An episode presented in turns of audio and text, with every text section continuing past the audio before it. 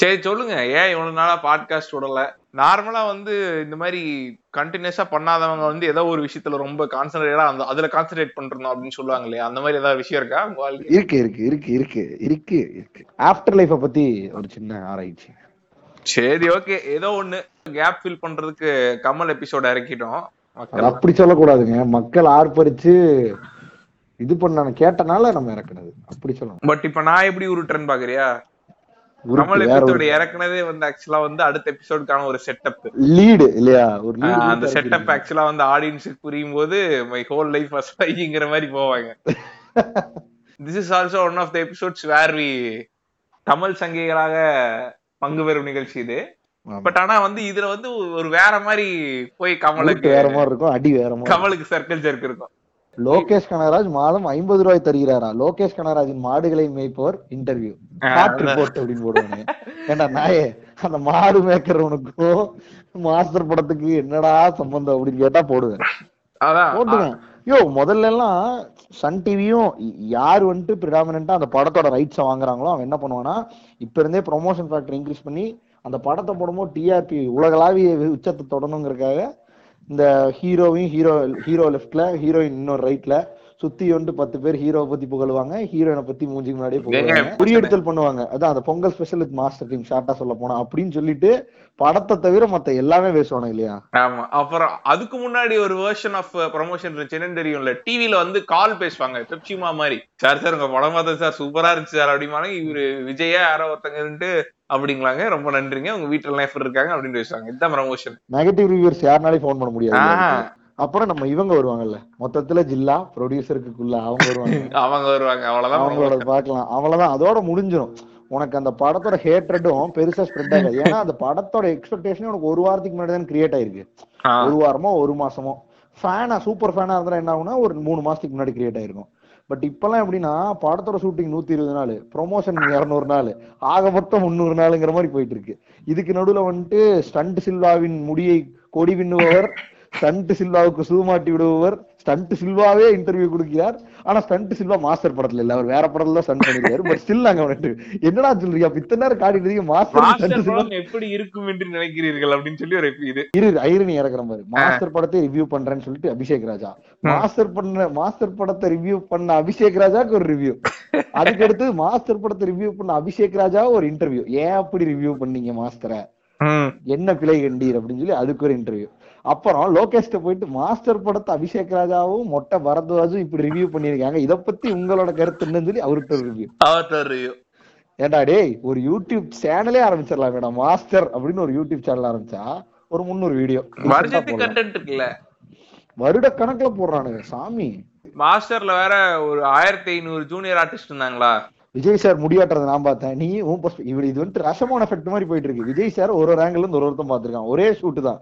அந்த நக்கலைட்ஸ்ல நம்மால ஒருத்தர் இருப்பாப்ல இல்ல இந்த விஜய் வந்து கிள்ளி வைப்பாரு தெரியுமா? ஒரு ஒரு ஒரு சின்ன ஃபன் ஃபன் ஃபன் சினாரியோ ஒன்று போயிட்டு இருக்கோம் விஜய் தூங்கும் போது வந்து நடுவுல கிள்ளி வச்சுட்டு போவாப்ல. ஆமா.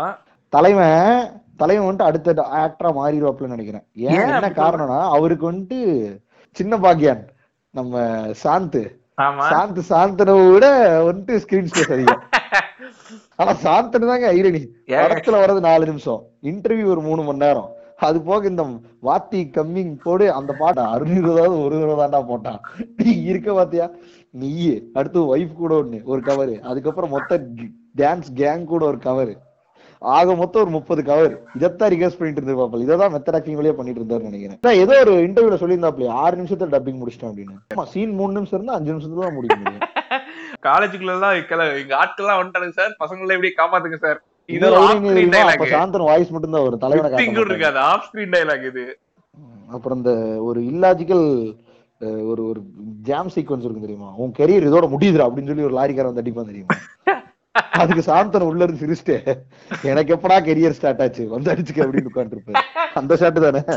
அப்ப கூட அவர் ஆக்சுவலா சிம்பாலிக்கா வந்து அந்த பொண்ணை வெளில தள்ளி விட்டுருவாரு உனக்காவது கெரியர் இருக்கு.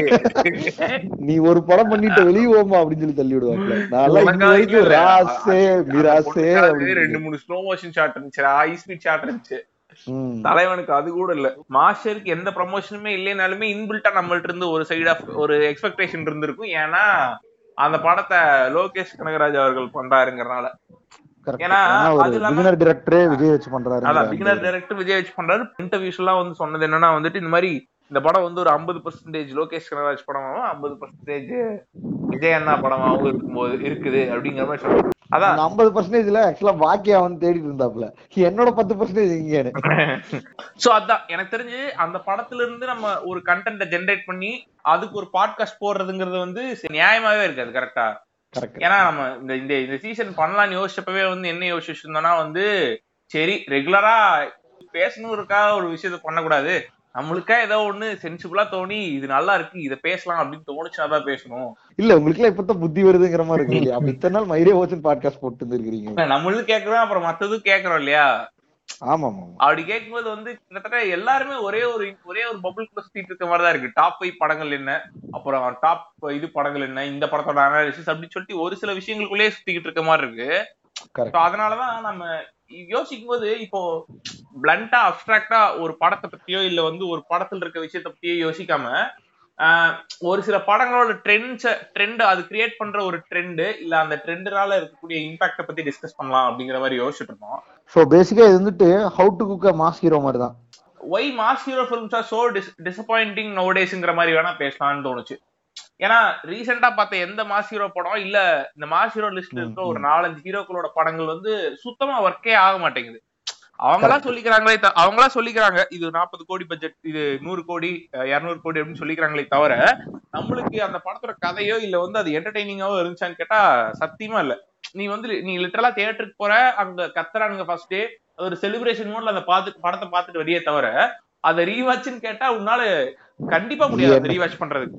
என்ன நிறைய பேர் முதுகுல குத்தி இருக்கானுங்க அந்த மாதிரிதான். எங்க ரெண்டு லிட்டர் பிளட் போயிட்டு இருக்கும் போது இந்த டயலாக் அது ஏன்னா சிம்பிளா சொல்ல போனா எனக்கு தெரிஞ்சு எல்லாருமே சொல்லுவாங்க இதுக்கு வந்து நீ நல்லா படம் பார்க்கணும்னு கூட தேவையில்லை. ஒரு நார்மலா படம் பார்க்குற ஒருத்தனுக்கே தெரியும் ஒரு படம் படங்கிறது என்னடா நம்மளுக்கு ஒரு எமோஷனை கன்வே பண்ணும் கரெக்டா வீட்ட காமெடி அது ஒரு சோக படம் இல்ல எதா இருந்தாலும் நம்மளுக்கு ஒரு எமோஷனை கடத்தணும் இல்லையா? எண்ட் ஆஃப் டே இந்த படங்கள் கிட்டத்தட்ட எந்த எமோஷனுமே கண் இது பண்ண மாட்டேங்குது. ஏதோ ஒரு ஜூ போயிட்டு சும்மா ஒரு ஒரு அனிமலையே இதுல ஏதோ ஒரு அப்சர்வ் பண்ணிட்டு வரும் தெரியுமா? சேதுபதி அனிமலுங்கிறீங்களே அந்த மாதிரி சொல்ல முடியாதுங்க. ஆனா அந்த மாதிரி தானங்க பேசிக்கிறாங்க. பாடி படத்தோட பேர்லாம் அப்படிதானே இருக்கு. புலி சிங்கம் கரடின்னு இருக்கு? எதையா ஒண்ண போய் சும்மா ஒரு அப்சர்வோ இல்ல ஒரு ஈவெண்ட் ரெஜிஸ்டர் பண்ணிட்டு வர மாதிரியே தான் இருக்கு தவிர படம் படம் எதுக்காக ஒரு என்ன இன்டென்சிட்டா எடுக்கிறாங்களோ அது அதையே அந்த பேசிக் இதையே கிரைட்டீரியாவே சாட்டிஸ்ஃபை பண்ண முடிய மாட்டேங்குதுங்கிற ஒரு பிரச்சனையில வந்து நிக்குது இல்ல so basically like what we expect mass hero ஃபிலிமா கிட்டத்தட்ட அதுதான். இல்ல இல்ல ஏன்னா நீங்க புதுசா டாபிக்க புரிஞ்சுக்க ட்ரை பண்ற மாதிரியே ஆக்டிங் பண்றீங்க. அப்பதான் நேச்சுரலா இருக்கு அதான் சொல்ல வந்தேன். இப்ப கேட்டிருக்க நினைப்பானுங்க, ஓ இப்ப நீங்க வந்து ஹவு டு குக் டாபிக்னு முதல்ல பண்ணிட்டு இருக்கீங்க அதுக்கப்புறம் ஹவு டு இந்த கொடுத்த டாபிக்குள்ள ஏதாவது குக் பண்ண ட்ரை பண்ணுவீங்க இல்லையா? இல்ல இந்த டாபிக்க புரியறதுக்கு கொஞ்சம் லேட் ஆகுது இல்ல அந்த தெளிவுக்கு வேண்டிய ஆடியன்ஸோட தெளிவுக்காக கேட்டுக்கிட்டு இல்ல நம்ம இந்த டாபிக் கரை வர்றதுக்கே இட் டுக் சம் இது இல்ல ஆமா ஆமா ரெண்டு மூணு படம் பார்த்து அதுக்கப்புறம் தான் டேய் இதெல்லாம் சூப்பரா இருக்கு. ஏன் இந்த மாதிரி படமே வரல? அதுக்கப்புறங்கிற ஒரு லாஜிக் இருக்குல்ல. அப்படிதான் இந்த இடத்துக்கு நம்ம அரைவானோம்.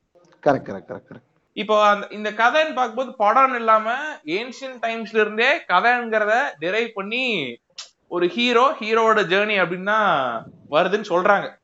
சரியா? அப்படி இருக்கும்போது அவனுக்கு ஒரு ஹீரோவோட கதையை நம்ம கேட்கறோம் அப்படிங்கும்போது அந்த ஹீரோக்கு ஒரு பிரச்சனை இருக்கும் கரெக்டா கரெக்ட் அந்த ஹீரோக்கு ஒரு பிரச்சனை இருக்கு. நம்ம ஹீரோக்கள் படத்துலயும் பிரச்சனை நிறைய இருக்கு. கிட்டத்தட்ட ஹீரோக்கு பிரச்சனைங்கிறத விட சொசைட்டி பிரச்சனைகள் தான் அவருக்கு பிரச்சனையா படுது. அந்த அளவுக்கு அவரு அவரோட பிரச்சனை சிம்பிள் ஆகுது அதான் உடைய மனிதர். இப்ப என்னன்னா எங்க இந்த படம் எல்லாம் இன்ட்ரெஸ்டிங் ஆகுதுன்னா இப்ப ஒரு மனுஷனுக்கு ஒரு பிரச்சனை இருக்கு. பட் ஆனா அந்த பிரச்சனைய சால்வ் பண்றது அவளுக்கு ரொம்ப ஈஸியான விஷயம் இல்ல.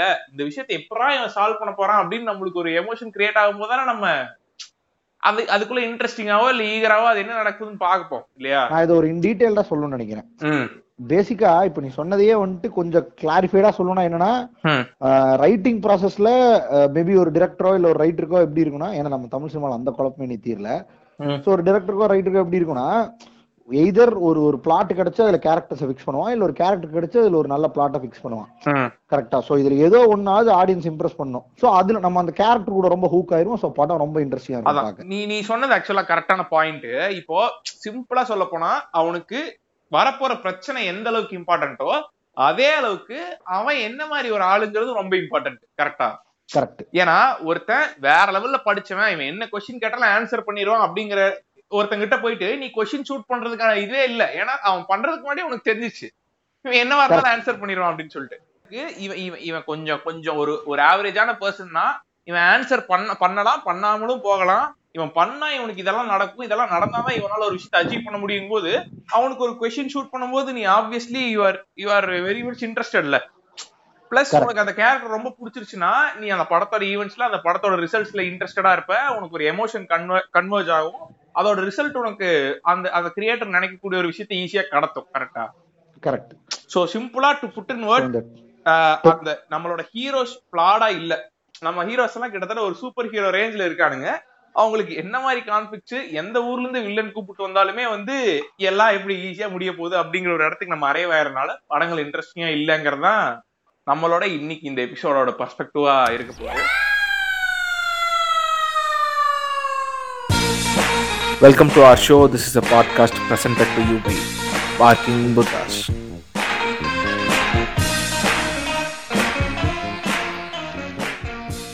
நம்ம ஹீரோஸ் எல்லாம் வந்துட்டு ஏதோ சூப்பர் ஹீரோ தனமா இருக்காங்க அப்படிங்கிறீங்க அப்படி பார்த்தா ரெமோல வந்துட்டு அவர் பத்தாவது தாங்க படிச்சிருக்காரு அதுவே அவருக்கு ஒரு பெரிய பிரச்சனை இல்லையா ஆமா உங்களுக்கு என்ன ஃபிளா வேணுங்கிறேன் ஆனா பத்தாவது படிச்சுக்கிறவனுக்கு நீங்க எந்த மாதிரி பிரச்சனையை கொடுக்கணும்னா வந்துட்டு ஏடா ராய நீ படிக்கவே இல்ல.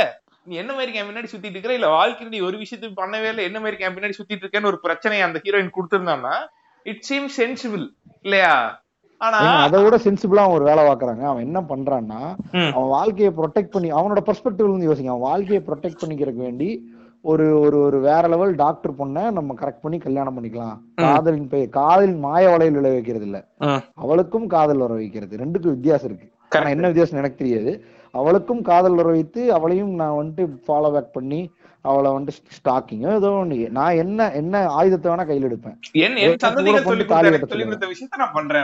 அவ்வளவுதான். எனக்கு எனக்கு வந்துட்டு என் மூதாதையர் சொல்லி கொடுத்த விஷயத்தை நான் செய்கிறேன். அவளை கல்யாணம் பண்ணா நான் திரும்பி வந்துட்டேன்ல. ஆன் ட்ராக் வந்துட்டேன்ல நானு. அவங்க அப்பாட்ட சொத்து இருக்கு அவள்கிட்ட சொத்து இருக்கு அவளை கல்யாணம் பண்றேன். என்ன எனக்கு லைட்டா அந்த ஏர் பலூன் கீர் பலூன் அனுப்புறதுக்கு அதுக்கப்புறம் அந்த பட்டாசு வெடிச்சு ஹாப்பி பர்த்டேன்னு வர அந்த அந்த ஜாப்பனீஸ் இம்போர்ட் காஸ்ட் மட்டும் கொஞ்சம் ஜாஸ்தியாச்சு. அது இனிஷியல் காஸ்ட் ஆகுறதானே ஒரு பிசினஸ்னா ஆகுறது தானே அதுக்கப்புறமேல் டாக்டர் பொண்ணு என்ன கார் என்ன அப்படின்னு இருக்குல்ல. பத்தாவது முடிச்சுட்டு இந்த இந்த அச்சீவ்மெண்ட் நீ பண்ணும்ல இதுக்கு மேல உனக்கு என்னத்து போயிட்டு வேணுங்கிற. இல்ல நியாயமான விஷயம் தான். நீங்க பேசுறதுதான் நியாயமான விஷயம் தான். பட் இப்போ விட்டு விட்டு பார்க்கக்கூடிய படத்தை தான் அதான். இல்ல இப்போ ஒரு லவ் படம் இல்ல ஒரு ஹீரோ இருக்காருன்னா அவர் ஆப்வியஸ்லி ஹீரோயின் லவ் பண்ணி தான் ஆகணுங்கிறதே நம்ம நம்மளால ஒரு ஒரு ஹீரோ சாகிறதே இல்ல. ஹீரோயின் வந்து ஹீரோ விட்டு இது பண்றதே வந்து லட்சத்துல ஒரு படத்துல தான் ஏத்துக்க முடியும். அப்படி இருக்க படத்துல அவனுக்கு கொடுக்குற கான்ஃபிளிக்ஸ் என்ன என்ன கான்ஃபிளிக்ஸை தாண்டி அவர் புளுத்தினாருங்கிறதா மேட்ரு சும்மா பின்னாடியே நடந்து போயிட்டு இருந்தாருங்கிறது வந்து எந்த விதத்திலயுமே ஏத்துக்க முடியாத ஒரு விஷயமா இருக்கு. போரிங்கா இருக்கு இல்லையா? ஆமாமா இது பத்தா இது சும்மா நடந்து போல. உனக்கு வந்துட்டு around thousand five hundred to four thousand bill value வரக்கூடிய சர்ட்டுகளை போட்டுக்கொண்டு நடந்து போய் கொண்டிருக்காரு daily plus plus Anirudh BGM Anirudh BGM இருக்குல்ல? And plus some superficial elements super visual elements plus Sathish cringe comedy with some posting நம்ம பேசிட்டு இருக்கவே போதே நம்மளுக்கு தெரியுது. இந்த விஷயத்த எவ்வளவுதான் எக்ஸ்பிளைன் பண்ணாலும் இத வந்து ஒரு ஒரு சென்டென்ஸ்னாலே இல்ல ஒரு ஒரு ஒரு பாயிண்ட்னாலே இதை எக்ஸ்பிளைன் பண்ணிட முடியாது. கரெக்டா இது இது கண்டிப்பா டெஃபினட் செட் ஆஃப் எக்ஸாம்பிள்ஸ் வேணும். இல்லையா? ஸோ அந்த ரெண்டு எக்ஸாம்பிள்ஸின் ஊடாக இந்த விஷயத்த நம்ம சொல்லிடலாங்கிறது தான் இந்த எபிசோடோட ஐடியா நமக்கு. ரெண்டு படம் பொங்கல் அன்னைக்கு ரிலீஸ் ஆச்சு பட் இது பிரைம்ல ரிலீஸ் ஆயிருச்சு. அதுக்கப்புறம் அது போக அது உண்மையாலுமே பொங்கலுக்கு தான் ரிலீஸ் ஆகி மெகா ஹிட்டான ரெண்டு ரெண்டு படங்கள் ஹீரோ சென்ட்ரிக் படங்கள் ஞாபகத்துக்கு வந்துச்சு. அதுக்கப்புறம் we found some striking similarities between those films அந்த ரெண்டு படம் ஆக்சுவலா நாங்க என்ன சொல்ல வரோங்கிறத ரொம்ப சூப்பரா எக்ஸ்பிளைன் பண்ணி ஹிட்டான படங்கள் தான் நம்ம சொன்ன அந்த ஸ்டோரி சென்ட்ரிக்கா இன்ஃப்ளூயன்ஸ் ஆகி. ஆடியன்ஸ் செட் ஆகிற படங்கள் நம்ம ரெண்டு எடுக்கல. பட் ஆனா ரெண்டு சிமிலார் சிமிலாரிட்டிஸ் அதிகமா இருக்கக்கூடிய சக்சஸ் ஃபேக்டர் அதிகமா இருந்த படங்கள் ரெண்டு எடுத்திருக்கோம். ஒன்னு. வந்துட்டு ஆடுகளம் இன்னொன்னு வந்துட்டு விருமாண்டி இந்த ரெண்டு படத்துலயுமே வந்துட்டு கிட்டத்தட்ட ஒரே சிமிலாரிட்டி இருக்கக்கூடிய கேரக்டர்ஸ் அண்ட் ஒரே பிளாட் அந்த அந்த அந்த என்ன சொல்றது? ஒரு ஒரு அறியாமையில இருக்கக்கூடிய ஹீரோங்கிற அந்த மை ஒரு ஒரு ரவுண்டுக்குள்ள வர ஒரு ரெண்டு பேர் ரெண்டு விதமான கேரக்டர்ஸ் ஸோ கேரக்டர் சென்ட்ரிக் ரெண்டு மூவி ஸோ இதை வச்சு ஒரு ஏன்னா இந்த ரெண்டுமே வந்துட்டு கண்டிப்பா வந்துட்டு ஒரு ஒரு ஸ்ட்ராங் ஸ்டோரி சென்ட்ரிக் படம் அப்படின்னு சொல்லிட முடியாது. ஏன்னா இதுல அப்படி சொ கமர்ஷியல் படமா இது அங்கீகரிக்கிறதுக்கு நிறைய கமர்ஷியல் ஃபேக்டர்ஸ் இருந்துச்சு இல்லையா. ரெண்டுலயுமே இருக்கும். பாட் இருக்கு இது இருக்கு ஃபைட் இருக்கு. எல்லாமே இருக்கு. எல்லாமே இருக்கு. ஸோ இந்த இந்த படத்தை ரெஃபர் வச்சு இதே மாதிரி தான் படம் பண்ணணும்னு சொல்ல வரல. பட் இந்த ரெண்டு படம் சக்சஸ் ஆனதுக்கு இதெல்லாம் காரணமா இருந்திருக்கும். And what we loved in these films that made it to என்ன சொல்றது? ஒரு ஒரு கமர்ஷியல் இந்த மாதிரி தான்டா கமர்ஷியல் ஃபிலிம் வரணும் அப்படிங்கிற ஒரு மைண்ட் செட்டை ஏற்படுத்தின படம் இல்லையா? கண்டிப்பா. இது இது பெர்ஸ்பெக்டிவ் மாறுங்க. இது எந்த பெர்ஸ்பெக்டிவ்ல பாக்குறோங்கிறது தான். இப்ப இது கமர்ஷியல் படமா பார்த்தா ஆப்வியஸா இது ஒரு நல்ல கமர்ஷியல் படம். இத ஒரு வேற லெவல் நுவான்ஸ்டான படமா பார்த்தா கண்டிப்பா எல்லா நுவான்சஸும் இருக்கு எந்த நுவான்சஸ் மிஸ் ஆகாத ஒரு ரெண்டு நல்ல படம். சச்ச டைனமிக் மூவிஸ் அதனால இந்த ரெண்டு விஷயத்தை எடுத்து. சிம்பிளா சொல்ல போனா ரெண்டு கமர்ஷியல் படம் கல் ஸ்டேட்டஸ் அட்டைன் பண்றதுக்கு நடுவுல என்ன டிஃபரெண்டா பண்ணா எதனால இது கல் ஸ்டேட்டஸ் அச்சீவ் பண்ணுச்சுங்கிறத டிஃபைன் பண்ற எக்ஸாம்பிள்ஸ் இல்லையா? ஒரு நல்ல ஒரு என்சைக்ளோபீடியாவா இந்த ரெண்டு படம் இருக்கும். சோ இதுல இதுல எப்படி டிஸ்கஷன்ஸ் இருக்க போகுதுன்னா ஃபர்ஸ்ட் ரெண்டுலயும் இருக்கக்கூடிய சிமிலியாரிட்டிஸ் அப்படின்னு சொல்லிட்டு பேசிட்டு அதுக்கப்புறம் நம்ம ரெண்டு படத்தோட நுவான்சஸ் பத்தி பேசலாம். இல்ல, இப்ப நுவான்சஸ் வந்து டே பண்றாடே. அந்த மைண்ட் செட்டுக்கு வந்திருப்பாங்க எல்லாம். ஏடா பேசுறோங்கிறீங்க பண்றோங்கிறீங்க ஆனா பாயிண்ட்க்கு வர மாட்டேங்கிறீங்க அளவா இருக்கு. ஒண்ணும் இல்ல அந்த நுவான்ஸ்னா வந்து மிஸ்ரு மூவிஸ் மாதிரி எவ்ரி எவ்ரி ஃப்ரேம் பெயிண்டிங் மாதிரிலாம் இருக்காது. சும்மா ஏதோ தெரிஞ்சதை ஏதாவது சொல்ல வேண்டியதாங்கிற ஒரு ஐடியா நெயில் நெயில் பெயிண்டிங்கான நெயில் பெயிண்டிங்கான ஒரு பெரிய ரிவீல் இருக்கு போல. இந்த- இடத்துல பாத்தீங்கன்னா இதோட நகம் லைட்டா பெண்ட் ஆயிருக்கு. சோ என்ன வராங்கன்னா வந்து நெயில் வெயிட்டிங் சீக்வன்ஸ்னால அந்த இதை சொல்ல வரா அப்படிங்கறதெல்லாம் இல்ல. சட்டையில கொஞ்சம் கருப்பொட்டி இருக்கு. அங்கிருந்து இவர் கேபி கருப்புன்னு ஃபார்ம் ஆகுறாரு. எம்ஜிகே ஆக இருந்த அவர். அவர். அந்த மாதிரி ஆயிரும். ஆமா. சோ எனக்கு தெரிஞ்சு நான் இந்த இந்த பேருங்கிறது இன்ட்ரெஸ்டிங்கான இடம். நம்ம பேர்ல இருந்தே வந்துரும் இல்லையா? இப்ப ரெண்டு. படத்தோட இப்ப ஆடுகளம் எடுத்துட்டேன்னா அவனோட பேர் வந்து கருப்பு. இந்த கருப்புங்கிற பேர் ஆக்சுவலா ஏன் அவனுக்கு வந்திருக்குங்கிறதுக்கு ஒரு ஒரு நல்ல இது என்னவா இருக்கும்னா வந்துட்டு அந்த படத்துல ஆக்சுவலா ஒரு ஒரு சீன் ஒரு இந்த சீன் இருக்கும் இல்லையா? ஒரு ஃபைட் சீன் இருக்கும் இல்லையா. அது வந்து எங்க நடக்கும் பார்த்தேன்னா ஒரு ஒரு கோயில்ல நடக்கும். அந்த கோயில்ல தான் ரெகுலரா எல்லா ஃபைட் சீன்ஸுமே நடக்கும் கரெக்டா அந்த ஊரோட கோயில் மாதிரி கிட்டத்தட்ட. அந்த அந்த கோயில் இருக்க சாமிக்கு பேர் வந்து நொண்டி கருப்பு அதனால இவனுக்கு கருப்புன்னு பேர் வச்சிருப்பானுங்கிற ஒரு ஐடியா இருக்கும். ஆனா இந்த ஐடியாவை கண்டிப்பா அவங்க டப் பண்ணும்போது தான் டெவலப் பண்ணிருக்க வாய்ப்பு இருக்கு. அவன் வந்துட்டு ரீஜனலா கனெக்ட் பண்றதுக்கு என்ன correct. அந்த ஸ்டோரி சென்ட்ரிக் கேரக்டரே எடுத்து ப்ளே பண்ணணும்னு ட்ரை பண்றானுங்க. இட்ஸ் மோர் ஆஃப் விருமாண்டி தான். சோ நம்ம இதை கம்பேர் ஸ்டடி பண்ணா விருமாண்டிலையும் அதே தான். சோ விருமாண்டியில வந்துட்டு இதை விட ரொம்ப எக்ஸ்பிளிசிட்டாவே அதை காட்டியிருப்பாங்க. ஒரு படத்தோட மொத்த சிறப்பம்சமே என்னன்னா விருமாண்டிங்கிற ஒரு சாமி கிணத்துக்குள்ளேயே இருக்கு. சோ அதை சுத்தி இருக்கக்கூடிய நியூவான்சஸ் அது அது அது அது ஒரு பாட்டுல அட்ரஸ் பண்ணிடுறானுங்க. அதோட ஹிஸ்டாரிக் ஸ்டோரி அட்ரஸ் பண்ணிடுறானுங்க. சோ இதே மாதிரி அந்த சாயல் இருக்கக்கூடிய ஒருத்தனோட ஈவென்ட்ஸ் அண்ட் அந்த ஊர் கூட அவன் ஈஸியா கனெக்ட் ஆகிக்கிறான்ல இல்ல இன்னவே வந்து இதெல்லாம் தான் கலாச்சாரத்தை காப்பாத்துற படம் இல்லையா? கரெக்ட் கரெக்ட் கலாச்சாரத்தை படம் பொண்ணு ஒண்ணு ஒண்ணுதாங்கிற படங்கள்லாம் நிறைய வந்துட்டு இருக்கு அது அது வர்றது கரெக்ட் தான் அப்படின்னு சொல்லிட்டு நிறைய பேர் டிஃபெண்ட் பண்ணிட்டு இருக்கானுங்க அவங்க எல்லாம் பார்க்க வேண்டிய படம் தான் இந்த ரெண்டு படமும். அதான் நான் என்ன சொல்ல வரேன்னா இப்ப நம்ம கலாச்சாரம் கலாச்சாரம் புடிச்சிட்டு இருக்க நிறைய விஷயம் வந்து அதுக்கு அதுக்கான சிக்னிபிகன்ஸே இல்லைங்கிறேன் நானு. இப்ப இந்த மாதிரி படங்கள்ல. இவங்க வந்து இந்த சாமியை கும்பிடணும் இல்ல இதுதான் அது அப்படின்னு இவனுங்க சொல்றாங்களான்னு கேட்டா அப்படி கிடையவே கிடையாது. இது கிட்டத்தட்ட வந்து ஒரு மியர் அப்சர்வேஷன் தான் வச்சுக்கோங்க. அவன் எதையுமே இது கரெக்ட் தப்புன்னு சொல்லவே மாட்டான். இது ஒரு அப்சர்வேஷன் தான். இந்த ஊர்ல இருக்கவங்களுக்கு இதுதான் பேரா இருக்கும். இதுதான் இதா வந்துகிட்டு இருக்கு. இது நீ அப்சர்வ் பண்ணிக்க. அவ்வளவுதான். சோ பேசிக்கலி இதுல இதுல வந்துட்டு கமலஹாசனை வந்துட்டு நிறைய பேர் வந்துட்டு கலாச்சார சீர்கேட்டுக்கு காரணமா இருக்கிறவருன்னு சொல்லி கிழிக்கிறது உண்டு இல்லையா? இல்ல ஆல்சோ அவர் வந்து என்ன சொல்றாங்கன்னா வந்துட்டு அவரையும் வந்து இதுங்கிறானுங்க சங்கிங்கிறானுங்க. பொலிட்டிக்கல் ஸ்டாண்ட்ஸ் அத பத்தி நம்மளுக்கு ஐடியாவே இல்ல. பட் ஆனா அவரோட படங்கள் எதுவுமே வந்து இல்ல எனக்கு வந்துட்டு பொலிட்டிக்கல் ஸ்டாண்ட்ஸ் வச்சு அவன் என்னவா பேசிட்டு போட்டு பட் வந்துட்டு ஒரு கல்ச்சரை வந்துட்டு ஒருத்தன் அவமதிக்கிறான் மதிக்கிறாங்கிறத விட கல்ச்சரை வந்துட்டு அவன் என்ன சொல்றது? அத ஏங்க கல்ச்சரை இன்னி வரைக்கும் ஃபாலோ பண்ணிருக்கவன் கெத்தா. இல்ல ஒரு கல்ச்சர் இப்படிதான் இருந்ததுன்னு ஆத்தென்டிகேட்டடா ஒரு விஷயத்த பதிவு பண்றவன் கெத்தா? அவன் தாங்க கெத்து. கல்ச்சர் என்ன மயிருக்கேன் ஃபாலோ பண்ணு? தான் பெரிய கல்ச்சர் மனுஷன் இல்லையா? கரெக்ட் இவன் தான் பெரிய மனுஷன்.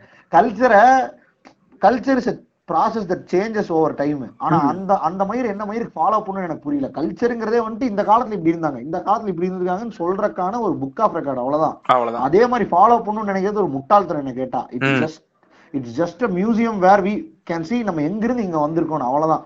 அதுல இருந்து நீ என்ன கத்துக்கிறேங்கிறது லாஜிக்கே இல்ல. மேபி அதுல என்ன ஃபிளா இருந்துச்சு இப்ப அந்த ஃபிளா இருக்கா இல்லையான்னு வேணா பாத்துக்கலாம் தான் எனக்கு தோணுது.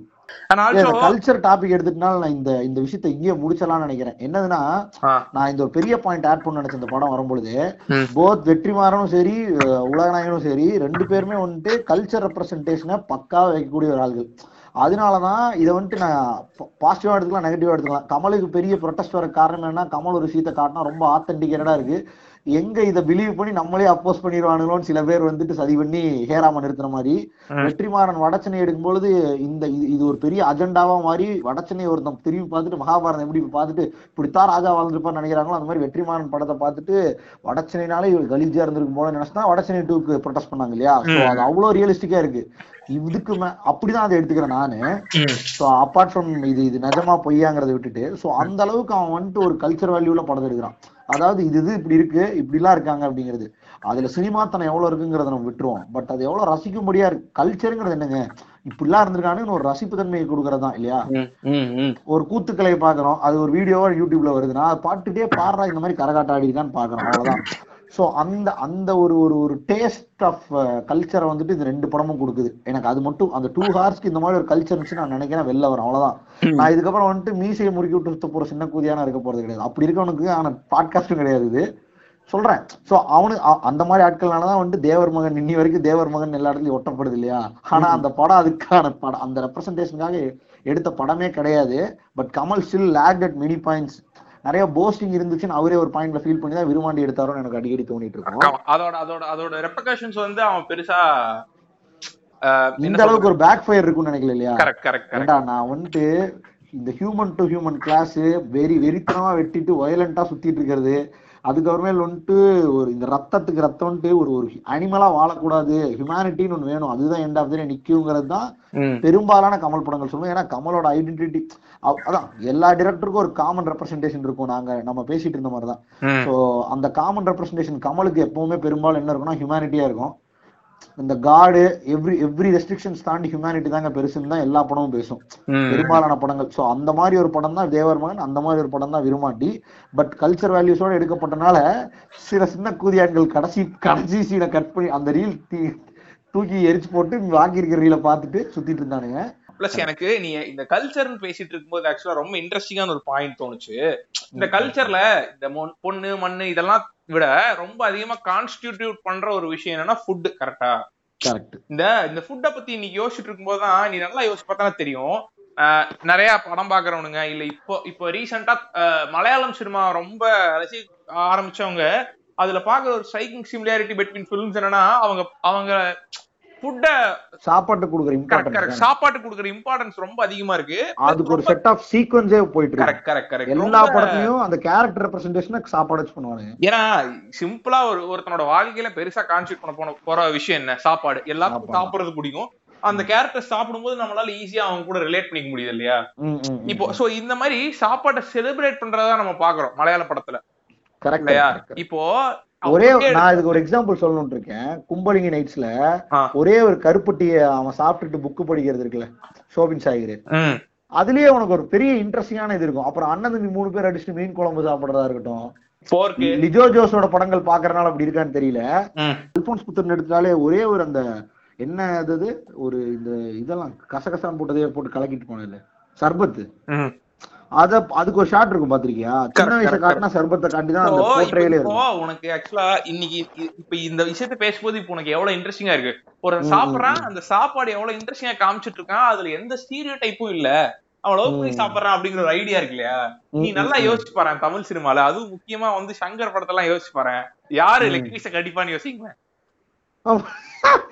கரெக்ட் தாங்க. நம்ம பையன் ஒருத்தர் லெக் பீஸ கடிச்சிட்டு இருப்பான். அவன் அடுத்து என்ன பண்ண போறான்னா ஒண்ணு ஹீரோயினை ரேப் பண்ணுவான் இல்ல ஹீரோ போட்டு பொழப்பான் இல்ல ரொம்ப கிரிஞ்சான ஒரு விஷயத்த பண்ணுவான். கரெக்டா இல்ல நான்வெஜ் ஈட்டர்ஸே படத்துல பெரும்பாலும் இந்த நான்வெஜ் ஐ. கிட்டத்தட்ட ஒரு மிகப்பெரிய ஸ்டீரியோடிபிக்கல் விஷயத்துக்குள்ள சொருகி விட்டு கிட்டத்தட்ட பெரிய ஒரு இத இத சாப்பிட்டா ஒருத்தன் இப்படிதான் இருப்பான் அப்படிங்கிற ஸ்டீரியோடைப் போகுது இல்ல நீங்க வரீங்கன்னு எனக்கு புரியுது. சோ இப்ப இருக்கும்போது இப்ப இந்த ரெண்டு படத்துக்கு வாங்க. அங்க இருந்து அப்படியே ஜம்ப் பண்ணி விரும்மாண்டிக்கு இதுக்கு வந்தீங்கன்னா கிட்டத்தட்ட இப்போ இப்போ உங்களுக்கு கிட்டத்தட்ட புரியும்னு நினைக்கிறேன். நான் என்ன சொல்ல வரேங்கிறது புரியும்னு நினைக்கிறேன். இப்போ. எப்படி நம்ம இப்போ உட்காந்து லிஜோ ஜெஸ்புலிச்சேரி கொண்டாடுறோம் அதுக்கப்புறம் அவர் எடுத்து ஜல்லிக்கட்டு படத்தை கொண்டு போய் செலிப்ரேட் பண்ணி ஒரு ஒரு வேர்ல்ட் ஸ்டேஜ்ல கொண்டு போய் வைக்கிறோமோ அதே ஒண்ணுதான் ஆதங்கம் இந்த ரெண்டு படத்தை நினைக்கும் போது. கரெக்ட் கரெக்ட் கரெக்ட் அந்த மாதிரி வைக்க வேண்டிய படங்கள் தான். ஏன்னா இந்த படங்கள் என்ன பண்ணுச்சோ அதை விட வேற லெவல்ல எல்லா விஷயத்தையும் முன்னாடி கொண்டு வந்து வச்ச படங்கள் தான் விருமாண்டி என்ற ஆடுகளும். ஒரு சிம்பிளான ஃபேக்டர் ஃபுட்டு சோ இதுல இருந்த ஸ்டீரியோ டைப் கூட அன்னைக்கே அந்த இந்த படங்கள்லாம் இருந்துச்சான்னு கேட்டா இல்ல. ஒரு ஒரு நார்மல் மக்களோட லைஃப்குள்ள இதெல்லாம் எப்படி இருந்துச்சோ என்ன சாமி என்ன சாப்பாடு சாப்பிட்டுச்சோ அதுக்கப்புறம் அங்கிருந்த மக்கள் என்ன சாப்பாடு சாப்பிட்டாங்களோ அவ அவங்க எவ்வளவு லவ் பண்ணி சாப்பிட்டாங்களோ அவங்க லைஃப்ல அது எவ்வளவு பெரிய விஷயமா இருந்துச்சு. எல்லாமே கரெக்டா இருக்கும் அந்த படத்துல. இப்ப எப்படி இருக்கும்னா கிட்டத்தட்ட உன் கூட இருந்த ஒருத்தன் அங்க படத்துக்குள்ள இருக்கான். அவனுக்கு இந்த மாதிரி ஒரு பிரச்சனை வருது. நீ பார்த்த வெள்ளந்தியான ஒரு ஒரு அண்ணன் வெள்ளந்தியான ஒரு ஆளு. அவன் வந்து அந்த படத்துக்குள்ள இருக்கான். அவனுக்கு ஒரு பிரச்சனை வருதுங்கிறத பிலீவ் பண்ணும்போதே நீ படத்துக்குள்ள ஹூக் கரெக்ட் இப்போ இதுதான் வந்து ரொம்ப முக்கியமான ஒரு விஷயமா எனக்கு தெரிஞ்சு பாக்குறேன். ஒரு ஹீரோட எலிமெண்டா அவன் கூட உனக்கு இன்ஸ்டன்டா கனெக்ட் ஆகணும்னா அவனோட அட்ரிபியூட்ஸ் நார்மல் லைஃப்ல இருக்க மாதிரி இருக்கணுமே தவிர பேசிக்கா நார்மல் லைஃப் நம்ம திரும்பி எதை சொல்ல வரோம்னா ஃபிளாட் ஃபிளாட் ஹியூமன் கரெக்ட் எல்லாத்துக்கும் ஃபிளாஸ் இருக்கும். பிளஸ் நம்மள மாதிரி ஒருத்தனா இருக்கும் நம்மளுக்கு என்ன பிரச்சனை இருக்குன்னு அந்த பிரச்சனை அவனுக்கும் இருக்கணும் கரெக்டா கரெக்ட் மாரலி ரைட்டா இருப்பாரு. ரோட்ல நூறு பேர் அடிச்சு கொன்னாலும் பிரச்சனை கிடையாது. ஆனா மாரலி ரைட் இப்படி இருக்கும்போது உனக்கு வந்து அவனுக்கு பிரச்சனையே வந்தாலும் அவன் பார்த்து பண்ணாங்கிற மாதிரி ஒரு ஆளா மாறிடுறாங்க அதே மாதிரி ஆமா. சேஞ்ச் ஓவர்ஸ் எல்லாம் பாத்திருக்கியா நைட் ஒரு விஷயம் நடந்துச்சுன்னா அடுத்து அடுத்த நாள் காலையில வேற ஒரு ஆளா மாறி வந்துருவாரு. மெயினா இது எப்ப ஆகும்னா ஹீரோயின் வார்த்தையை போட்டாங்கன்னா அடுத்த நாள் அடுத்த நாள். ஹீரோயின் வருஷமா அவங்க அம்மா சொல்லாததாடா இவ சொல்லிட்டா? உடனே ஏறிட்டு வந்துட்டேங்கிற மாதிரி இருக்கும் இல்லையா? கரெக்ட் அதுவும் இல்லாம இந்த ஹீரோயின் சொல்ற விஷயம்லாம் வந்து செம சிரிப்பா இருக்கும்.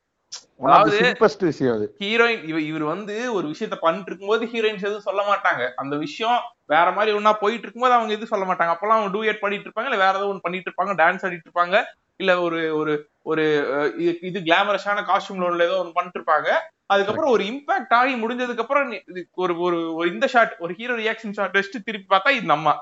ஒரு சுடிதாரோ இல்ல ஒரு ட்ரெடிஷனலா ஒரு ட்ரெஸ்ஸை போட்டுட்டு ஏன்டா ஏன்டா இப்படி இருக்கு? ஏன்டா இப்படி கோவக்கார மனிதன்? நீ நல்லா பார்த்தனா தெரியும்டா. இந்த ஹீரோஸ்க்கு இருக்க எல்லா கிளாஸும் பார்த்தனா மேல் ஷாவனிஸ்டிக் கிளாஸா இருக்கும். கரெக்ட் வந்து இந்த இதா இருக்கும் தெரியுமா? கோவக்காரன். கோவம். ஆளு. சரியான அராத்து தேவை அதுவும் கோவம்னா அது எதுக்கு. தெரியும்ல.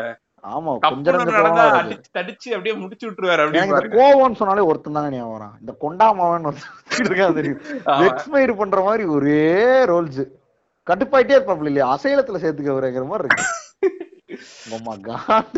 எவரா இருந்தாலும் கடிச்சு தின்னு ஓடுவான் இல்லனா அதுவும் லேடிஸ் கிட்டனா உக்கரமாயிருவாப்ல ஆமா. உக்கர தாண்டவம் மட்டும் இல்ல ருத்ர தாண்டவமும் ஆடுவான் அப்படின்னு. அப்பதானே end of the day anger ends with sex பண்ண முடியும். எனக்கு புரியல இது ஏன் ஆங்கர்ல சைக்கு கூட செக்ஸ் வைக்கிறது ஒரு ஃபெட்டிஷ் போலங்க? இல்லையா? போய் பண்ணிட்டு இருக்கும் பொழுது ஆடு கத்துவான்னு நினைக்கிறேன் சைக்கோத்தாயிலி இல்ல இந்த டிராக்லா படத்தெல்லாம் வந்து பண்ணிருக்க பண்ணிருக்கே வந்து அவன் கடிச்சு கழுத்தை போடுவாரு கடிச்சு டிராக்லாவா உறிஞ்சிருவானுங்க அந்த மாதிரி. ரொம்ப டேஞ்சரஸ் அதுவும் இந்த கொண்டாலாம் வந்துட்டு அசைலத்துல அடைக்க வேண்டியவர். சோ அந்த மாதிரிதான். இப்போ இவனுக்கு இருக்க பிரச்சனை எல்லாமே வந்து இப்ப இஞ்சி கடைசியா மாஸ்டர்ல நம்மளுக்கு ப்ரோமோட் பண்ணப்பட்ட விஷயம் என்னன்னா வந்துட்டு இவர் வந்து சரியான குடிகாரா இருப்பாரு படத்துல. ஐயோயோ பெரிய ட்ரங்கடு கிட்டத்தட்ட பாத்தீங்கன்னா மிக்சில அடிச்சு குடிப்பாரு அப்படின்னானுங்க. பார்த்தா ஒரு நாள் நைட்ல காலையில நாலு சீரியல் செட்டு மத்தியானம் ரெண்டு டியூப் லைட்டுங்கிற மாதிரி காலையில ஜேடிங்க மத்தியானம் வந்துட்டு சிவாஸ்ரீகள் அந்த மாதிரி ஒன்னொன்னு அப்புறம் ஜானி வாக்கர் போட்டு படுத்துருவேன். அப்படின்ட்டாரு இல்லையா? அப்படின்றவாரு. அந்த ஸ்டைலிஷான மொமெண்ட்ஸுக்காக அதை வச்சிருந்தா ஓகே தான். அதுக்கப்புறம் குவிட் பண்ணுடான்னு பாட்டு. ஆப்வியஸா விஜய் குடிக்கிறாருன்னா அதுக்கப்புறம் அவரே குவிட் பண்ணுடான்னு சொல்லுவாருங்கிறது உலகத்துக்கே தெரிஞ்ச விஷயம். ம். இன்னும் நடுவுல ஒரு ஒரு ஒரு கிரிஞ்சான ஒரு ஒரு அக்கா எங்கிருந்து குதிச்சு வந்தாங்கன்னே தெரியாது. வந்துட்டு அவங்களே சைன் போட்டு விஜய் அங்க அனுப்பி விட்டு இப்படிலாம் பண்ணனாலதான் இவன் செத்துட்டான் பாருன்னு ஒரு ஆக்வர்டான ஃபேஸ் ரியாக்ஷன்ஸ் மீம் போடக்கூடிய ஃபேஸ் ரியாக்ஷன்ஸ் கதையில ஆர்கானிக்கா ஹீரோயினே இல்ல சரியா. இப்ப அவங்களை கொண்டு வந்து நுழைக்கணும். அவங்களை கொண்டு வந்து நுழைக்கணும்னு எப்படி பண்றது? சரி இவங்க தான் சைன் போட்ட இவங்க தான் இங்க வர்றதுக்கான ரீசனே வச்சுப்போம். இப்ப இவங்க தான் சைன் போடுறாங்கன்னு எவ்வளவு ஆர்டிபிஷியலான விஷயம் அதுக்கு மேல ஆட் ஆயிட்டே போகுதுன்னு பாரு. அப்ப நீ ஒரு விஷயத்த பண்ண போய் அது எவ்வளவு தேவையில்லாத ஒரு இந்த படத்துக்கு ஹீரோயினே தேவையில்லை கரெக்டா ஆமா இப்ப இந்த இந்த நாசரே அதை பண்ணிட்டு இருக்கலாம் இங்க போடா அப்படின்னு சொல்லி அனுப்பிச்சுட்டு வந்திருக்கலாம் கரெக்ட் நாசர் பண்ணியிருந்தாருன்னா வெள்ளன் குட் அவர் கொஞ்சம் எக்ஸ்பீரியன்ஸ்டு கையே பாக்குறாரு ஏன்னா சிம்பிள் நீ ரொம்ப வருஷமா இப்படிதான் இருக்க. இந்த கிரிஞ்சு ஃபெஸ்ட் எல்லாம் விட்டுட்டு தயவு செய்து போயிட்டு இந்த மாதிரி உதவு அப்படின்னு சொன்னா முடிஞ்சு. கரெக்டா ஐயா சரிங்கய்யா நான் நம்மவரோட ஸ்டூடெண்ட் நான் போய் ஏதாவது பண்றேன் அப்படின்னு சொல்லிட்டு அவரு வந்துட்டு இந்த இது என்ன பாட்டது சுத்தம் என்பது நமக்கு அப்படின்னு பாட்டை போட்டு இவர் ஏதோ பண்ணிருக்கலாம். அப்ப நமக்கு ஏதோ ஒர்க் அவுட் ஆயிருக்கு. ஆனா இந்த அம்மா வந்துட்டு ஏதோ பண்ணும்பொழுது தான் எனக்கு என்ன ஆயிடுச்சுன்னா ஏங்க இந்த இந்த கோமாளி பசங்க ஏதாவது பண்ணிட்டு இருப்பானுங்க. இந்த அசைலத்துல இருக்கிறவங்கள காப்பாத்துறதுக்கு அந்த மகா டேஞ்சரஸா செகண்ட் வீல்ல ஒருத்தர் தான் அவனை புடிச்சது பொழந்திருப்பாரு. யார் அது? பாகியான் பாகியானோட அப்பா ஒருத்தர் தான் தெரியுமில்ல. அவனை நாசம் பண்ணிருங்கடா அப்படிமா பாவி என்ன வார்த்தை சொன்னாடா நீ? ஒரு பொண்ணு எலெக்ஷன்ல தோத்ததுக்காக அவளை முடிச்சிருக்கேங்கிற. அவ- அவனை விட்டு போட்டு நீ வந்து பவானி நார்மல் கை யாரும் எதுவும் பண்ண மாட்டான் இன்னசென்ட் அவனை புடிச்சு பொழந்துட்டுக்கிற. அவனை முதல்ல பொழந்துருக்கணும் கரெக்ட் எம்பிய எம்பி கொஞ்சம் பவர் ஜாஸ்தி. அதனால நான் இவனு கூட டீல் பண்ணிக்கிறேங்கிற மாதிரி இருந்துச்சு. சோ அதான். எனக்கு தெரிஞ்சு நம்ம கிட்டத்தட்ட அடுத்த அடுத்த பாயிண்ட்டுக்கே வந்துட்டோம். ஹவு டு ரைட் ஹீரோயின்ஸ்ங்கிற ஒரு விஷயம் இருக்கு இல்லையா. அத நம்மளோட ரெண்டு எக்ஸாம்பிள்ஸ்ல பொருத்தி பார்த்தனா இந்த டிபிக்கலா நான் அப்ளை சொல்றேன் இல்லையா? இந்த ஹீரோஸ் ஜேர்னின்னு சொல்லிட்டு. அத வேற ஒரு பத்து நிமிஷம் உட்காந்து படிச்சிட்டேன். சோ எல்லாத்துலயும் அதை கோட் பண்ணுவேன். அதுல வந்து பார்த்தோன்னா வந்துட்டு இந்த இந்த இந்த ஒரு விஷயம் ஹீரோ இப்ப ரெண்டு படத்துலயுமே பார்த்தோன்னா ஆடுகளத்துலயும் எடுத்துக்கோ அதுக்கப்புறம் விருமாடியில எடுத்துட்டேன்னா வந்துட்டு ரெண்டு பேருமே யாருன்னா வெள்ளந்தியான ஒருத்தனுங்க. அவனுக்கு என்விரான்மெண்ட்ல இருந்து ஒரு நியூ நியூவான்ஸான விஷயங்களை ஆஸ்பெக்ட்ஸ் வந்து இன்ஃபர் பண்ணிக்க தெரியாது. சொல் சுய புத்தி இல்ல சொல் புத்தி இருக்கு அவ்வளவுதான். அதுதாங்க அந்த படத்தோட ஐடியா என்ன சொல்றது? அந்த கேரக்டர் ஐடென்டிட்டி அதுதான். நல்லவங்க யாரா ஒருத்தங்க வந்து இவனுக்கு சொன்னாதான் இவனால செயல்படவே முடியுங்கிற ஒரு இடத்துக்கு வந்துடுறாங்க இல்லையா? கரெக்ட் சோ அப்படி இருக்கும்போது பார்த்தோன்னா இந்த ரெண்டு படத்துலயும் பார்த்தோன்னா ஃபீமேல் கேரக்டர்ஸ் ஆக்சுவலா சரியான பிவோட்டல் ரோல் ப்ளே பண்ணுவாங்க. அவங்க ரெண்டு பேருமே எந்த மாதிரி இப்ப அன்னலட்சுமி எடுத்துக்கோ அதே மாதிரி ஐரின் எடுத்துக்கோ இந்த ரெண்டு கேரக்டர்ஸுமே வந்து என்ன மாதிரி ஒரு கேரக்டர்ஸா இருக்குன்னா ரெண்டு பேருமே there out of heroes universe ஹீரோக்கு அவங்க மேல லவ் வருது. ஹீரோவோட வாழ்க்கையில ரெண்டு பேர் இருக்காங்க. அவங்க அம்மாவும் அந்த ஹீரோவோட பாட்டியும். இந்த ஹீரோவோட பாட்டியும் ஹீரோவோட அம்மாவும் இருக்கும்போது ஒரு மாதிரி லைஃப் இவனுக்கு போயிட்டு இருக்கு பிளஸ் அவனுக்கு பிரச்சனை வருது. அந்த பிரச்சனை வரும்போதெல்லாம் அவன் அதை நார்மலா அதை நார்மலா டேக்கிள் பண்ணிட்டு போயிட்டு இருக்கான். அவனுக்கு வாழ்க்கையில பெரிய பிரச்சனை எதுவும் தெரியல. ஏன்னா யாரோ ஒருத்தங்க அவனுக்கு இதுதான் இப்படிதான் பண்ணணும்னு சொல்றதுக்கு ஒரு ஆள் இருக்காங்க கரெக்டா இப்போ நம்மளுக்கு ஒரு கட்டத்துக்கு மேல சரி இவனுக்கு எப்படி இருந்தாலும் பிரச்சனை வந்தாலும் எப்படியாச்சும் வெளில வந்துருவான்ப்பா. நல்லா வெளில வந்தாவணுங்கிற ஒரு லாஜிக் இருக்கு இல்லையா? அதனால நீ எந்த பிரச்சனையும் இல்லாம ஜாலியா உட்காந்து பாப்ப எல்லாத்தையும். ஆனா ஒரு கட்டத்துல இந்த பொண்ணு லவ் பண்ணிடுது. சோ அப்பா லவ் இருக்குப்பா அப்படின்னு சொல்லிட்டு நீ உட்காந்துட்டு இருப்ப சோ அப்படி இருக்கும்போது ஒரு கட்டத்துல இந்த பாட்டி கமலோட பாட்டி இருக்கிறதா இருக்கட்டும் அதுக்கப்புறம் வந்துட்டு தனுஷோட அம்மா இருக்கிறதா இருக்கும் போது கிட்டத்தட்ட நீ கதையோட ஒரு சோகமான ஒரு இடத்துக்கு போயிட்ட கரெக்டா இனி ஹீரோ யாருனாலையும் காப்பாத்தவே முடியாதுடா அப்படிங்கிற ஒரு இடத்துக்கு வந்துட்ட. அதே மாதிரி இந்த படத்துல விரும்ப இது பிளேஸ்மெண்ட்ஸ் மாறினாலும் நீ கிட்டத்தட்ட அந்த மாதிரி ஒரு இடத்துல தான் நிக்கிற கரெக்டா இப்ப இந்த இந்த மாதிரி ஒரு ஒரு- ஒரு இடத்துல இவனுக்கு தனியா இருக்கானுங்க இவனுக்கு இனிமேல் நிறைய சேலஞ்சஸ் ஃபேஸ் பண்ண வேண்டியது வரும் பட் இவனுக்கு கரெக்டான விஷயத்த சொல்றதுக்கு யாருமே இல்லங்கிற இடத்துல யாரு வராங்கன்னா ஹீரோயின் வருவாங்க. இப்ப இந்த மாதிரி இடத்துல ஹீரோயின் வரும்போது உனக்கு பிரச்சனையே இது ஒரு பிரச்சனையா இருக்க வாய்ப்பே இல்ல கரெக்டா கதை வந்து டிமாண்ட் பண்ணுது இல்லையா? ஒரு ஒரு முக்கியமான ஒரு குளோரிஃபைடு. கேரக்டர் ஏன்னா ஒருத்தனுக்கு சொல் புத்தி தேவைங்கிற இடத்துல சொல் புத்தி சொல்லக்கூடிய ஒரு ஆள் வரும்போதுதான் அது உனக்கு கன்வின்சிங்கா இருக்குமே தவிர ஒருத்தன் ஏற்கனவே மாரலி கரெக்டா அப்படி இப்படின்னு இருக்கும்போது நீ வந்து லூஸ் மாதிரி ஒரு சீன் மட்டும் பேசிட்டு போறதுல நியாயமே இல்ல கரெக்டா கரெக்ட் ஆனா ஆல்சோ இந்த ஹீரோயின்ஸ் வந்து அவங்க வந்து இதா இருக்காங்க இன்டெலிஜென்ட்டா இருக்காங்க அதுக்கப்புறம் வந்து இவனுக்காக ரொம்ப எம்பதைஸ் பண்றாங்கிறதா நீ யாரும் செட் பண்ணிட்டு வரணும். அதெல்லாமே இருக்கு. அதை பத்தி கரெக்டா பண்ணதுனாலதான் இப்ப இந்த இடத்துல நம்மளுக்கு இது கன்வின்சிங்கா நான் இந்த பாயிண்ட்ல வந்துட்டு I appreciate Siva. Siruthai Siva. Heroine இருக்காங்க. அவங்க மாரலி கரெக்டா எத்திக்கலான்லாம் எனக்கு தெரியாதுங்க. ஏன்னா ஹீரோ ஏற்கனவே எல்லாத்துலயும் கரெக்ட் சோ நீங்க என்ன பண்ணுங்க? அவருக்கு நீங்க அட்வைஸ் எல்லாம் பண்ணீங்கன்னா உங்களை புடிச்சு பொழந்துருவாங்க. கொடுத்த கால்ஷீட்டுக்காக ஓரமா உட்காந்து பாட இந்த ஆரம்பிச்சிருங்க வீணை வாசிக்கணுமாங்க வீணை வீணை பாடல், அப்புறம் ஒரு டுவர்ட்ஸ் தி அப்புறம் இல்ல டுவர்ட்ஸ் தி இன்டர்வல் பிளாக் வந்து உங்களுக்கு கர்ப்பம் ஆயிருவீங்க இல்லையா பிரைமல் விஷயம் பொண்ணோட பிரைமல் கர்ப்பா விஷயம் கர்ப்பம் ஆகணும் அப்ப வந்து நீங்க அப்படியே முதுக வளைச்சு அப்படியே பந்து மாதிரி புடிச்சிட்டு உட்காந்துருங்க அப்புறம் ஆப்வியஸ்லி அதுக்கப்புறம் ஒரு ஒரு கணவனுக்கு ஒரு மனைவி ஆற்றக்கூடிய தொண்டு என்னன்னா வந்து praying to God praying to God அதுக்கப்புறமேல வந்துட்டு இது இருக்குங்க. அவர் நல்லா இருக்கணும். அவர் நல்லா இருந்தா நான் நல்லா இருப்பேன். நல்லா இருக்கணும். எனக்குங்கிற எனக்கு வந்துட்டு ஏ கிடையாது. எனக்கு சாப்டரே கிடையாதுங்க. நான் டூடிங்க காஜல திருப்பி பாத்தீங்கன்னா ஒண்ணுமே இருக்காது இந்த ஹீரோயின்ஸ் எல்லாம் யாருன்னா திருவள்ளுவர் வந்து ஒரு மூவாயிரம் வருஷத்துக்கு முன்னாடி தான் இந்த விஷயத்தை எழுதிட்டு போயிருக்காரு. அவருக்கு மூவாயிரம் வருஷத்துக்கு அப்புறம் எப்படி இருக்கும்னு எதுவும் தெரியாது. அவர் ஒரு மூளைக்கு பதிலா சாணியை வச்சு பேக் பண்ணுவாங்க ஒரு சில விஷயங்கள்ல சொல்றேன். ஒரு சில விஷயங்கள்ல அவர் கரெக்டா இருக்கலாம். ஒரு சில விஷயங்கள்ல அவர் அப்டேட்டா இல்லன்னு புரிஞ்சுக்க தெரியாம ஆஹா திருவள்ளுவர் அப்படின்னு சொல்லிட்டு கணவனுக்கு தொண்டாட்டிய மனைவி பெய்யன பெய்யும் மழை அப்படின்னு சொல்லிட்டு இறங்கிடுறாங்க.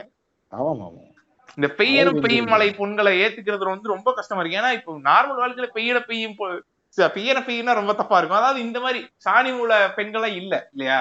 இந்த ஆடுகளும் இதுல வந்து இவ்வளவு இன்ட்ரெஸ்டிங்கா ரெண்டு ஹீரோயின்ஸ் யூஸ் பண்ணிருக்காங்க அப்புறம். இந்த கதையில அவங்க இருந்தாதான் ஹீரோனால அந்த பிரச்சனை வெளியே வர முடியுங்கிற ஒரு இடத்துல வந்து இப்ப அன்னலட்சுமி பார்த்தேன்னா அவதான் சொல்றான் கரெக்டா. ஏய். அவன் லூசு பயல லூஸ் மாதிரி இவனுக்கு கூட செஞ்சுட்டு இருக்க. இவனுங்க தப்பானவனடா அவன் தான் நல்லவன். இவனுக்கு தான்டா அவனை வெட்டியிருக்கானுங்க. அப்படின்னு சொல்லி சொல்லா அதுக்கப்புறம் இங்க இருந்து போயிடலாங்கிற ஒரு சொல்யூஷன் அவதான் கொடுக்குறாங்கிற ஒரு விஷயம் எல்லாம் இருக்கு. அதே மாதிரிதான். ஐரனும் சொல்றான். ஐரனும் அந்த கதையில என்ன சொல்லுவானா வந்துட்டு இந்த மாதிரி அவர் உன்ட்டே என்னை பத்தி தப்பு தப்பா உன்னை பத்தி தப்பு தப்பா என்கிட்ட சொன்னாரு. அப்படிங்கிறா. சோ அப்படி இருக்கும்போது அவனுக்கு ஃபர்ஸ்ட் ஃபர்ஸ்ட் பேட்ட பேட்டக்காரன் மேல வந்து டவுட் படுறதுக்கான So, ஒரு படத்துல லவ்வோட கான்ட்ரிபியூஷன் என்னன்னா அவளை பிலீவ் பண்றதுக்கான இவனுக்கு ஒரு பெரிய. கண்டிப்பா. கண்டிப்பா கண்டிப்பா. இதுதான் இது it's a tailor made love story மாதிரி இருக்கு கேட்க. அதாவது லவ்வோட லவ்வோட பெரிய கான்ட்ரிபியூஷன்னா ரிலேபிலிட்டி அந்த பொண்ணை நம்பருக்கு எனக்கு ஒரு பெரிய ரிலேபிள் சோர்ஸ் அவ ஏன்னா அவளை நான் லவ் பண்றேன். மியூச்சுவலா எங்களுக்குள்ள ஒரு ஒரு எமோஷனல் கனெக்ட் இருக்கு. அதனால என் என்னையே அவ பிட்ரே பண்றதுக்கான வாய்ப்பு இல்ல.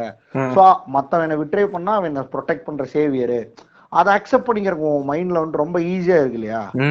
அவளே ஒரு பனி பனிக்கரடி சாணியை செஞ்ச மூளை வச்சிருக்காளா. உனக்கு எப்படி இதெல்லாம் தோணும்?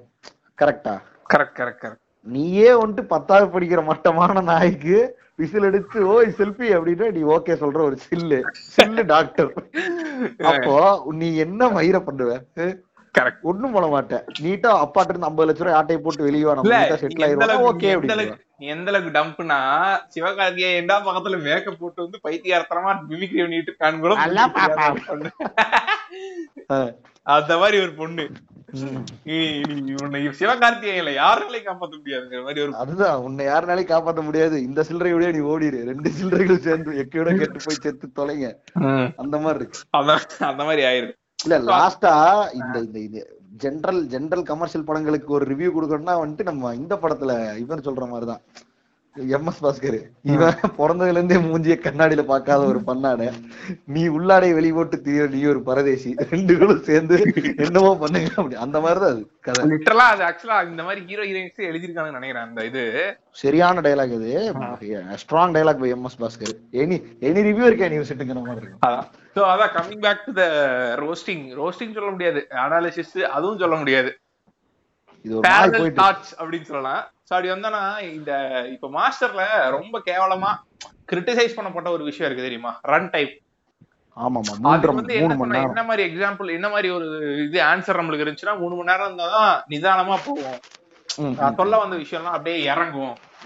அப்படின்னு சொன்னாரு. அப்ப படத்துல இல்ல எனக்கு நான் இதுல ஒண்ணு சொல்ல விரும்புறேன். நிறைய பேர் என்ன பண்ணாங்கன்னா ஜெனரஸா படம் பார்த்தவங்க எல்லாத்துக்குமே தெரியும். இஃப் இன் கேஸ் இந்த மூணு மணி நேரமும் பவானி பத்தின கதைனா people are ready to watch ஏன்னா அந்த ஃபர்ஸ்ட் தேர்ட்டி மினிட்ஸ் டுவெண்ட்டி மினிட்ஸ்ல இருந்த அந்த கண்டென்ட் பீப்புளுக்கு பவானி மேல ஒரு பெரிய என்ன சொல்றது ஒரு ஒரு ஜென்ரலான தாக்கத்தை ஏற்படுத்தி அவனுக்கு ஒரு நல்ல பேக் ஸ்டோரி இருக்கு. ஸோ அவன் தப்பா நடந்துக்கிறான். டன் இப்ப அவனோடது என்ன? அப்படிங்கிற பாக்குறதுக்கு people are ready to watch ஏன்னா கேரக்டர் அட்லீஸ்ட் ஏதோ ஒரு இன்ஃபுளுன்ஸ் கிரியேட் பண்ணுச்சு. பெரிய இம்பாக்ட் இல்லாம இன்ஃபுளுன்ஸ் இருக்கு. ஆனா இந்த ஜேடி கேரக்டருக்கு ஒண்ணுமே கிடையாது. நான் ஏன்டா ஃபுல் லென்த் ஃபீச்சர் மூணு மணி நேரத்தை காலேஜ்ல டான்ஸ் ஆடிட்டு இருந்திருக்கேன். திடீர்னு ரெடி ஆகிறேன் திடீர்னு வந்து ஸ்கூல் குழந்தைகள ஒரே வார்த்தையில சமுத்திரா மாதிரி திருத்திக்கிட்டு இருக்கேன். திடீர்னு இவனை போட்டு அடிச்சுட்டு இருக்கேன். ஏன்டா இவனே கஷ்டப்பட்டு மேல வந்திருக்கான் அவனை போட்டு அடிச்சுட்டு இருக்கான். அந்த ஒரு பாயிண்ட்டுக்கு மேல அப்படி ஆயிருச்சு இல்லையா? ஆமா. அதே மாதிரி உனக்கு ஸ்கிரீன் பிளேயுமே கொஞ்சம் டூ ஆப்வியஸா இருக்குல்ல. நான் படம் பார்க்கும்போது ஆக்சுவலா இதான் யோசிச்சுட்டு இருந்தேன். இப்போ இந்த மாதிரி இப்போ பவானி ஹீஸ் அந்த முப்பது நிமிஷம் காமிக்கும் போது அவன் யாருன்னா அவன் சாதாரண பையன். அவனுக்கு இந்த மாதிரி ஒரு பிரச்சனை நடந்துருது. அவன் ஜெயிலுக்குள்ள வரான். அவனை மூ வெளில இருக்க மூணு வில்லன் ஜோன்லயே இருக்க ஒரு மூணு பேர் இந்த மாதிரி பண்றானுங்க. சோ வெளில வந்து அவன் இந்த மூணு பேர்த்த அடிக்கிறாங்க போது இவனை கொல்றதுக்கான எந்த தேவையுமே இல்ல. இப்ப ஆப்வியஸ்லி இவன் வந்து இங்க இருக்க பசங்களை யாரோ ஒருத்தர் கொல்ல போறாங்கிறது ரொம்ப ஆப்வியஸா வந்துருது இல்லையா? கரெக்ட் ஆனா அது கூட ஓகே அது கூட கமர்ஷியல் ஏதோ ஒன்னு ஒர்க் அவுட் ஆச்சு. இல்ல பார்க்கும்போது உனக்கு ஒரு எமோஷன் வந்துச்சுங்களாம் சரியா?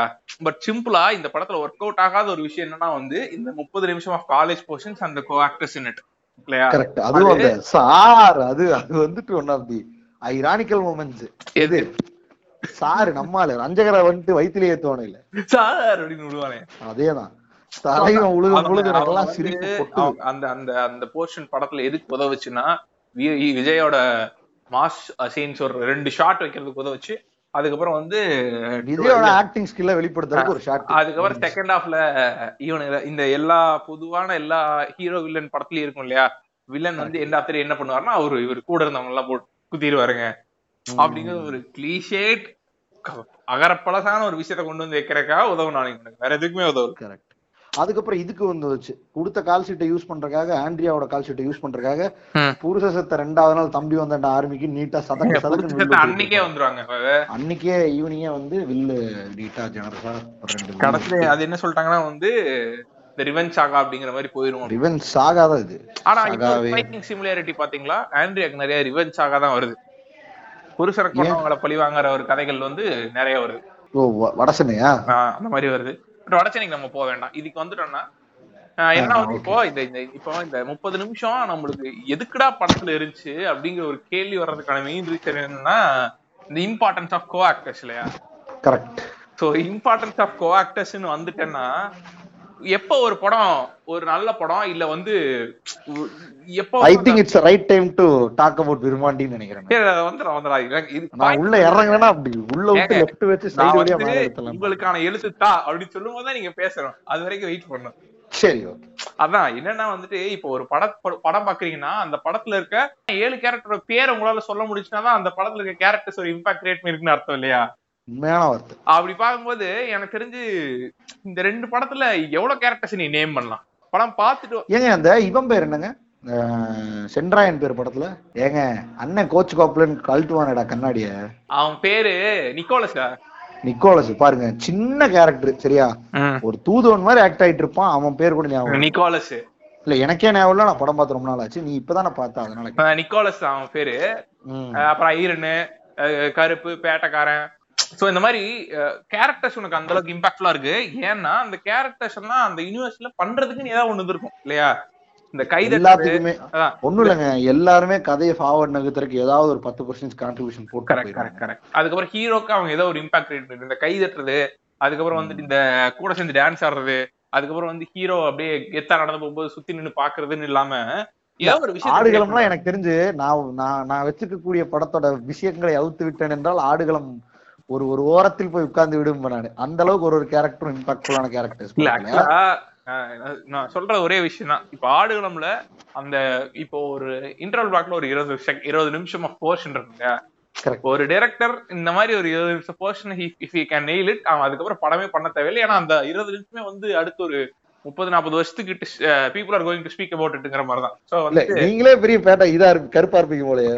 அடுத்த முப்பது நாற்பது வருஷத்துக்கு இத பத்தி பேசுவாங்களாங்கிற மாதிரி பாருங்க நீங்களே ஒரு ஐரணி ஐரணி இறக்குறீங்க பாருங்க. அடுத்த பேட்டக்காரை வந்தாங்கிற மாதிரி சொல்லிட்டாங்க அன்னைக்கே. அடுத்த இதாஃப் தமிழ் சினிமா யாருன்னா வெற்றிமாறன்ங்கிற மாதிரி தெரிஞ்சிடும் அந்த இருபது நிமிஷத்துல. இல்ல இந்த டூ தௌசண்ட் டூல வந்த விருமாண்டி பத்தி நம்ம பேசணும்னா பேசிக்கிட்டே இருக்கலாம். நீங்க வாங்க ஆக்சுவலா இது இட்ஸ் நாட் அபவுட் விருமாண்டி பெருசா ஆடுகளம் பெருசாங்கிற ஐடியாவே இங்க இல்ல. பட் ஸ்டில் ரெண்டோட ட்ரீட்மெண்ட் ஒரே மாதிரி தான் but Virumaandi was the first inspiration for making Aadukalam. ஆமா அது அது ஏன்னா வந்து ரொம்ப தெளிவா தெரியும். நான் எந்த எக்ஸாம்பிள் இருந்து சொல்றேன்னா வந்து இந்த ஹீரோயினுக்கான தேவை எங்க இருந்துச்சு எங்க இருந்து வந்துச்சுங்கிற இடத்துலயே வந்துருது இல்லையா? கரெக்ட் அது நான் ரொம்ப சரியான ஸ்ட்ரைக் அதனாலதான் இந்த ரெண்டு படத்தை எடுத்ததுக்கான ரீசன் என்னன்னா ரெண்டு படத்துக்கும் அவ்வளவு சிமிலியாரிட்டிஸ் இருக்கு. இந்த சேம் சாமி பேரை வைக்கிறதா இருக்கட்டும் அதுக்கப்புறம் இந்த சாமிக்கான இன்ஃபுளுயன்ஸ் இருக்கிறதா இருக்கட்டும் அதுக்கப்புறம் வந்துட்டு இந்த ஹீரோயின் பேர் வைக்கிறதா இருக்கட்டும் அப்படின்னு சொல்லிட்டு செம striking similarity so coming back to point on coactors Aadukalam எடுத்துட்டேன்னா வந்துட்டு இப்போ ஆடுகளம்ல எந்தெந்த மாதிரி இப்போ ரெண்டு மூணு கேரக்டர்ஸ் பத்தி பேசணும்னு எனக்கு தோணுச்சு. ஒன்னு என்னன்னா இப்போ இவனோட கேரக்டர் ஓகே இப்போ கிஷோரோட கேரக்டர் எடுத்துட்டேன்னா அவன் அவன் கிட்டத்தட்ட யாருன்னா வந்து தனுஷ்க்கு அந்த மாதிரி இருக்கக்கூடிய ஒருத்தன். கரெக்ட் அவன் அவன் எந்த மாதிரி ஒரு இடத்துல இருப்பான்னா கிட்டத்தட்ட இவன் இந்த பேட்டக்காரனுக்கு அவன் கூடயே இருப்பான் சேவல் இது பண்ணுவான். பிளஸ் அவன் பிசினஸ் மேன் இவனுக்கு கொஞ்சம் ஃபன் பண்ணுவான்.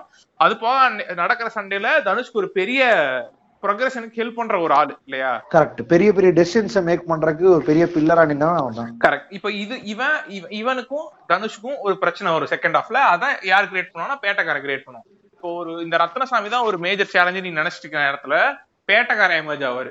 பேட்டக்காரன் தான் பெரிய சேலஞ்சு நினைச்சிட்டு இருக்க நேரத்துல ஐரினோட ஃபேமிலி அண்ட் அவங்களோட கான்ஃபிளிக்ஸ் எமர்ஜ் ஆகும். அவங்க தான் பெரிய சேலஞ்ச் அப்படின்னு நினைச்சிட்டு இருக்க நேரத்துல இவன் எமர்ஜ் ஆவான்.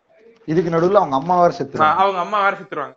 இப்போ இவ்வளவு கோஆக்டர்ஸும் இங்க இருக்கிறதுக்கான தேவை இருக்கு இல்லையா? அந்த அளவுக்கு இம்பாக்ட்ஃபுல்லா அந்த கோஆக்டர்ஸ் இருந்ததுனால அந்த யூனிவர்ஸ பிலீவ் பண்ண முடியுது. கரெக்ட் ஆமாண்டா இதெல்லாம் நடக்குது பாரு அப்படின்னு யூனிவர்ஸும் யூனிவர்ஸ் கேரக்டரும் அப்படியே கோரிலேட் ஆகி படத்துல கிட்டத்தட்ட அந்த கல்ச்சர் ஐடென்டிட்டியோட வேற மாதிரி இப்ப இந்த கேரக்டர்ஸ் சொல்லும்போது ஆக்சுவலா வெற்றிமாறன் எல்லா படத்துலயுமே ரொம்ப இன்ட்ரெஸ்டிங்கா இருக்கக்கூடிய ஒரு விஷயம் என்னன்னா வந்து டப்பிங்ல டெவலப் செய்யப்படுற ஆஃப் ஸ்கிரீன் விஷயங்கள். கிட்டத்தட்ட பார்த்தா விசாரணை படமே வந்து படத்தோட கதையே ஆஃப் ஸ்கிரீன்ல நடந்த கதை தான். அதோட ரெப்ரகஷன்ஸ் தான் இந்த கேரக்டர்ஸ் இந்த இந்த நிலைமையில இருக்காங்க அப்படிங்கறத மட்டும் தான் காமிச்சிட்டு இருப்பான் கரெக்டா யாரோ செஞ்ச திருட்டு யாரோ செஞ்ச ஏடிஎம் கொள்ள யாரோ ரெண்டு பொலிட்டீஷியன்ஸ் கதை வெளில இருக்கு. இதோட ரெப்பகேஷன்ஸ் தான் இங்க இருக்கு. சோ இப்ப இருக்கும்போது இந்த ஆடுகளம் படத்துல பார்த்தேன்னா உனக்கு மெயின் ஸ்கிரீன்ல வர கேரக்டர்ஸ் இல்லாம ஆஃப் ஸ்கிரீன்ல வரக்கூடிய இந்த கேரக்டர்ஸ் நாகவல்லின்னு ஒரு கேரக்டர் இருக்கும். ஊழையோட லவ்வர் எப்ப லவ்வரை பத்தி சொன்னாலும் இவன் வந்து என் நாகவலியா இருந்தான்னு வச்சுக்க மாப்ள அப்படின்னு சொல்லிட்டு நாகவலி வீட்டுக்கு கூப்பிச்சு மாப்ள அப்படின்னு அந்த ஊழங்கிற கேரக்டர் சொல்றது அளவுக்கு கூட உனக்கு மைண்ட்ல இருக்கும்.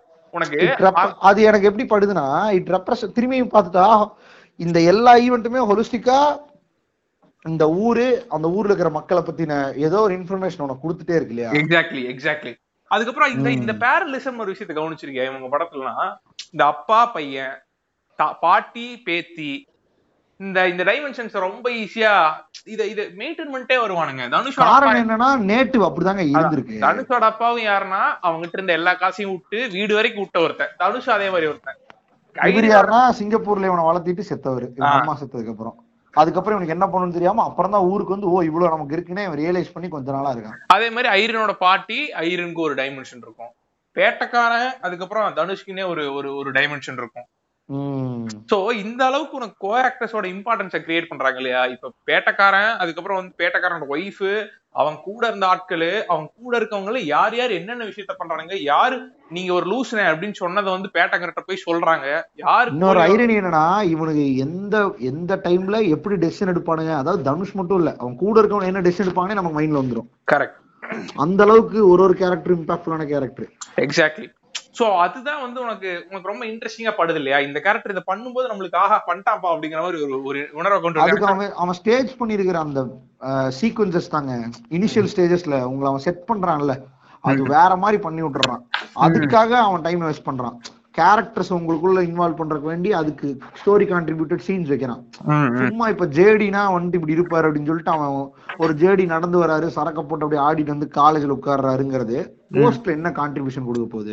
ஜேடி இஸ் கேர்லெஸ் கைங்கிறது அத அத வந்துட்டு ஸ்டோரி சென்ட்ரிக்கா அந்த சீனை மாத்துறதுக்கும் இதுக்கும் வித்தியாசம் இருக்குல்ல. ஜென்ரலா ஒரு சீன் எழுதுறக்கும் இப்ப கேபி கேபி கருப்பு கேர்லெஸ்ங்கிறத கேபி கருப்புக்கு வந்துட்டு வாழ்க்கையில எதுவுமே கிடையாதுங்கிறத வந்துட்டு ஸ்டோரி கான்ட்ரிபியூட்டடா காட்டுறக்கும் ஒரு ஒரு படத்துக்கு சம்பந்தமே இல்லாத ஒரு சீன் வச்சு காட்டுறக்கும் ரெண்டும் ஒண்ணுதான். கேரக்டர் எப்படி இருந்தாலும் கடைசியா அஜெண்டா என்னன்னா இப்படி இருக்கான்னு சொல்றது. பட் அது ஸ்டோரி கான்ட்ரிபியூட்டடா இருக்கும்போது இன்னி உன்ன வேல்யூ ஆடடா இருக்குல்ல.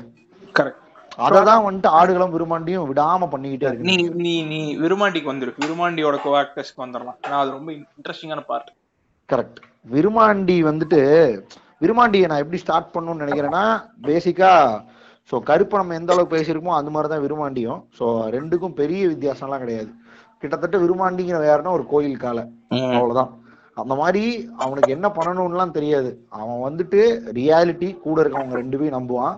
அதை தாண்டி அவனுக்கு போஸ்ட் ப்ராசஸிங் பண்ணி யோசிக்க தெரியாத ஒரு விஷயத்த. அதே மாதிரி அவனுக்கு ஒரு விஷயத்தை இன்ஸ்டன்டா ப்ரெடிக்ட் பண்ணவும் தெரியாது. இதுதான் இப்படிதான் ஒருத்தன் நயவஞ்சகமா இருக்கான். ரொம்ப வெள்ளந்தியான கருப்பு மாதிரி ஒரு கேரக்டர் தான் இவன். ஸோ விருமாண்டி வந்துட்டு ஈஸிலி ட்ரிவன் பை ஒரே ஒரு ஐடியாலஜி இவனு எப்படி பேட் கருப்புக்கோ இதே மாதிரி இவனுக்கு வந்துட்டு பெரிய ஐடியாலஜி என்னன்னா அந்த நிலம் அதை நான் விட்டு கொடுக்க மாட்டேன். மத்தபடி என்னை எதுக்காகவும் ஏமாத்த முடியாது.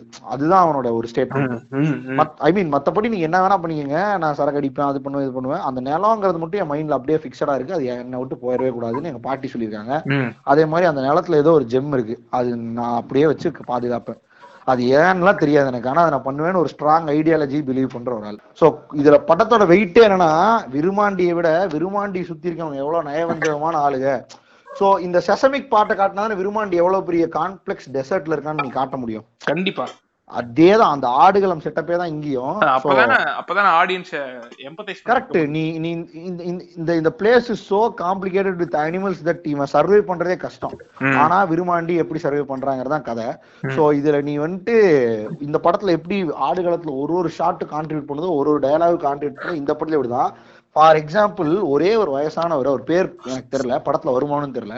அவர் வந்துட்டு யாருன்னா நல்ல மனாய்க்கர் கூட இருக்கக்கூடிய ஒரு தாத்தா. அவர் என்ன சொல்லுவாருன்னா பேச்சுல எதுவும் செல்லாது பேப்பர்ல எழுதணும் அப்படிம்பாரு. ஆமா. சோ இந்த எப்படி வந்துட்டு ட்ரிக்கடா இந்த இந்த நல்ல மனாய்க்கர் கூட இருக்கிறவங்க விருமாண்டி சொத்துக்கு அபகரிக்க ஆசைப்படுறாங்கிற நல்ல மனாய்க்கரோட எண்ணத்தை இவங்க சுத்தி இருக்கவங்க ப்ரொஜெக்ட் பண்ணுவாங்க. ஆனா நாய்க்கர் வாயா திறக்க மாட்டாரு. அவங்க சுத்தி இருக்கிறவங்க அந்த விருமாண்டி விருமாண்டியோட நிலம். இதுலயே தான் பிளே ஆயிட்டு இருப்பானுங்க. சோ உனக்கு ஃபர்ஸ்ட் ஹாஃப்ல மேபி அது ஆக்சுவலா ரசமோனுங்கிறங்காட்டி ஒரு. இன்ட்ரெஸ்டிங் எஃபெக்ட் ஒரு இன்ட்ரெஸ்டிங் பாயிண்ட சொல்லலாம்னு இருந்தா what if Nalla Nalla Naicker is interested in Kamal's farm டூங்கிற மாதிரி கூட வச்சுக்கலாம் நீ. ஏன்னா அவன் பொது இல்ல இல்ல hundred percent Nalla Naicker interest Kamal's farm. But other ஆனா அவர் அவர் என்ன சொல்ல வர்றாருன்னா உங்க ரெண்டு பேரும் அழியணும்னு எனக்கு எய்ம் இல்லைங்கிற மாதிரி ப்ரொஜெக்ட் பண்ணுவானுங்க. அதுவும் மேபி அதாங்க ஒரு தியரியே இருக்கேங்க. Nalla Naicker can be the entire flat character then இவன். யாரு? கொத்தால தேவன். அப்படி கூட வச்சுக்கலாம். ஏன்னா அதுக்கு உனக்கு பெரிய கியூ எல்லாம் இருக்காது. விட்டுருப்பாங்க. அப்படியே பிளாங்கா யூ கேன் டெவலப் எனிதிங்கிற மாதிரி. But end of the day இந்த இந்த உள்ஜாதிக்குள்ளேயே அடிச்சுக்கிட்டு ஒரு இதுக்காக எப்படி சாகுறாங்க? இதனால இந்த ஜாதி மதங்கிறதுலாம் ஒரு மயிருக்கு கூட சமானம் இல்ல.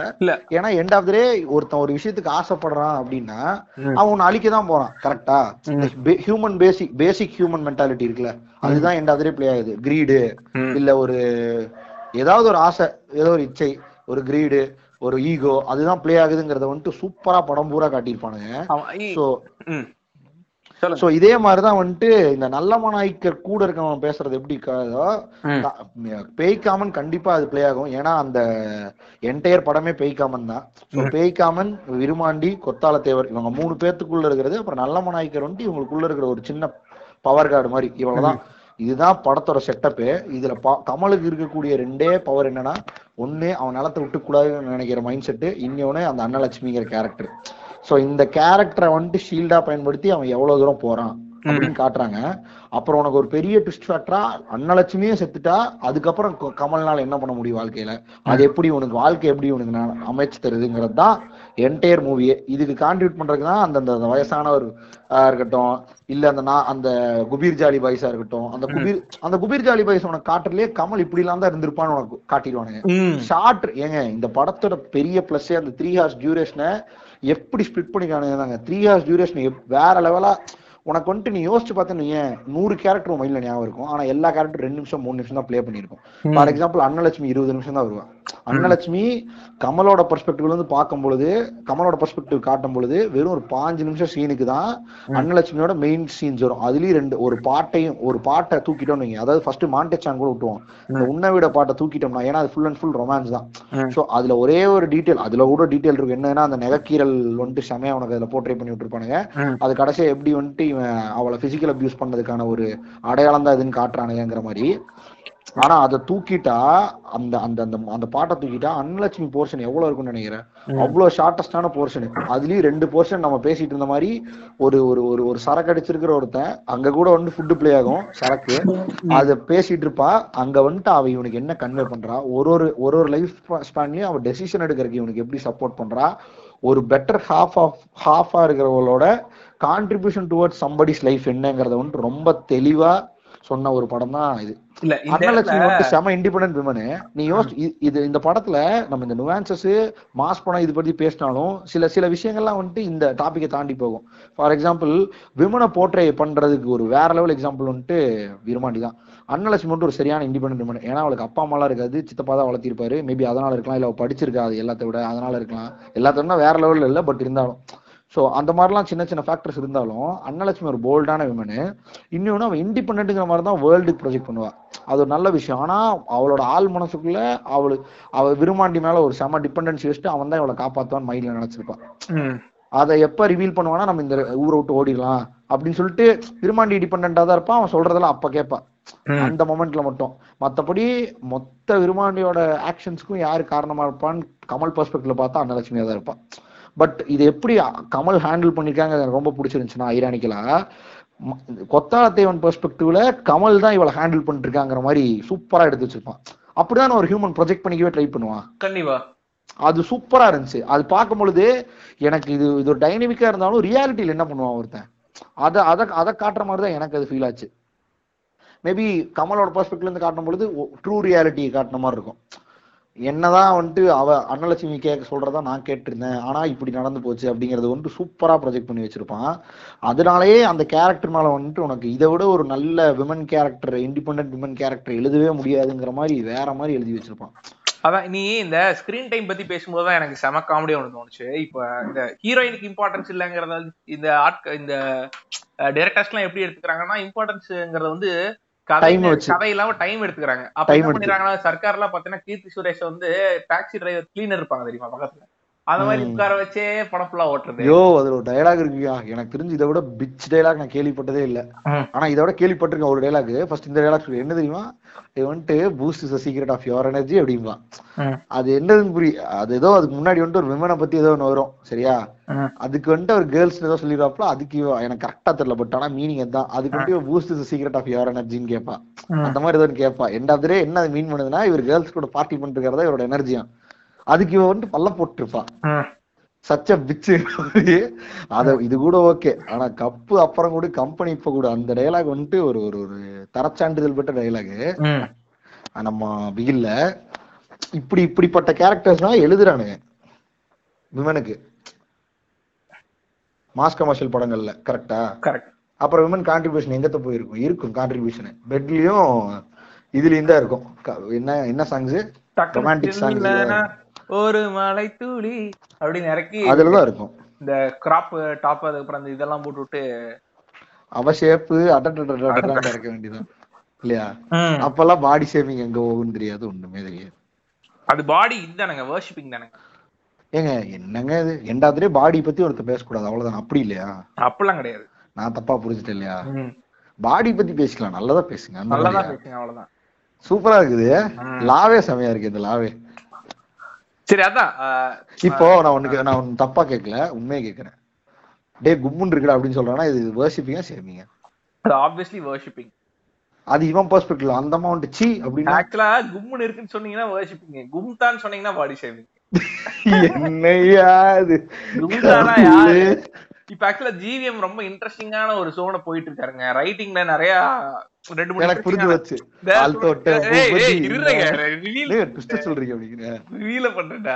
இதுல வந்து இவனை நோக்கி பாயும் தோட்டம் இல்ல.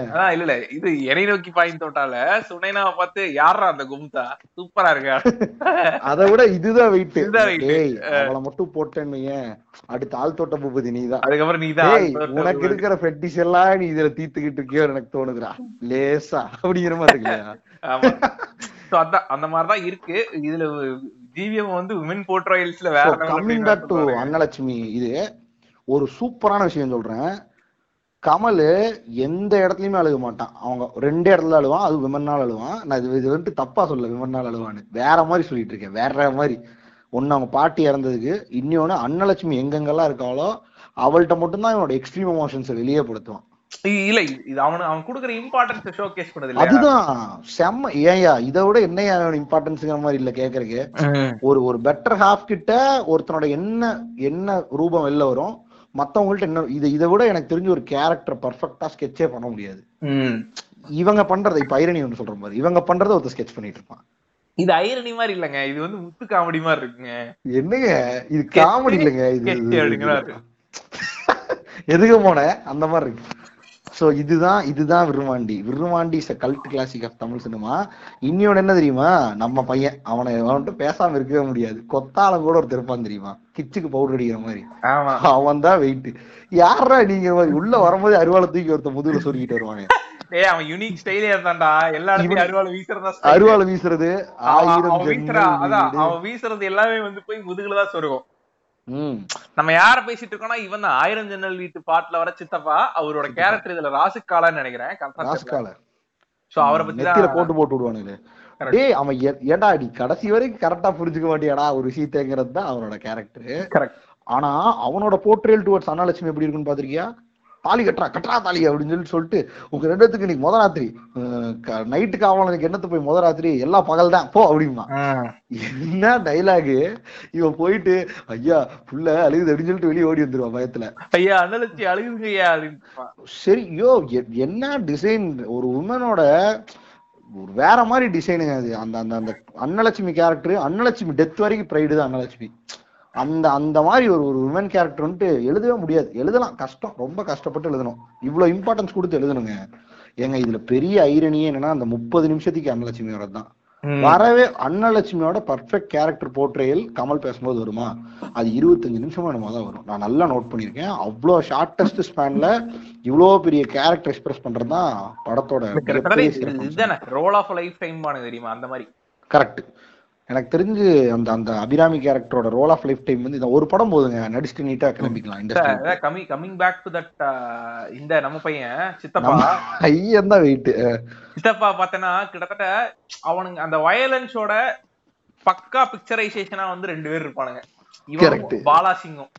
பாலாசிங் வெயிட் பாலாசிங் ஆக்சுவலா வந்து சரியான ஆக்டர் இல்லையா? செம. ஆக்டர் இறண்டாப்ல அந்த ஆளு அவரும் சரி இந்த கூட நம்ம பையனும் சரி. இவனுங்க கிட்டத்தட்ட யாருன்னா வந்து கொத்தால தேவனோட கொத்தால தேவன் கூட ஒரு சில விஷயங்கள்ல கொஞ்சம் ஃபார்வர்டான பிலீவ்ஸ் வர வர்ற மாதிரி இருந்தாலும் பசங்க பின்னாடி பிடிச்சி இழுத்துருவானுங்க இல்லையா? அந்த மாதிரி. இவனுங்களோட இம்பார்ட்டன்ஸ் ரொம்ப ரொம்ப சூப்பரா காமிச்சிருப்பானுங்க படத்துல. எக்ஸாம்பிள் யாருன்னா கொத்தால தேவன் இஸ் ஒன்லி கார்டுன்னு நினைக்கிறவனுங்க. ஆமா. டேய் என்ன சொன்னாலும் கேட்பானுங்க. அக்கில்ல பவுடர் அடிச்சுதான் ஓரமா நின்று பாட்டு இருப்பானுங்க. பாத்துருப்பானுங்க அதுக்கப்புறம் வந்துட்டு ஐயா சொன்னாருன்னு சொன்னா போய் வெட்டுவானுங்க. அதுக்கப்புறம் வந்து ஐயாக்கு ஏதாவது மரியாதையா போச்சு. ஒரு- ஒரு சீன்ல வந்து நான் சொன்னேன் தெரியுமா? நீங்க அந்த அந்த பஞ்சாயத்து சீன் வந்து ஒன் ஆஃப் தி சரியா செம ஸ்டேஜ் சரியான இன்ட்ரெஸ்டிங்கான சீன்ஸ் எனக்கு தெரிஞ்சு தமிழ் சினிமாலே அந்த. பஞ்சாயத்து சீனோட எண்டிங்ல அது வந்து இவனோட பெர்ஸ்பெக்டிவ்ல தான் போயிட்டு இருக்கும் அந்த சீனோட எண்டிங்ல என்ன ஆகும்னா கார்ல வந்துட்டு இவன் வந்து ஒரு பெரிய பிரச்சனையாயிரும். கார்ல வந்து கொத்தால தேவன் ஏறுவான். ஏறும்போது எவனோ ஒருத்தர் செப்பல கொண்டராசி செப்பல வீசிடுவான். செப்பல் வந்து கொத்தால தேவன் மேல உழுகும். கொத்தால தேவன் இ- அப்ப அவன் சொல்ற டயலாக் இருக்கும் பட் ஆனா பாலாஜி ஐயா யாரு பாக்கல ஏறுங்க அதுவா?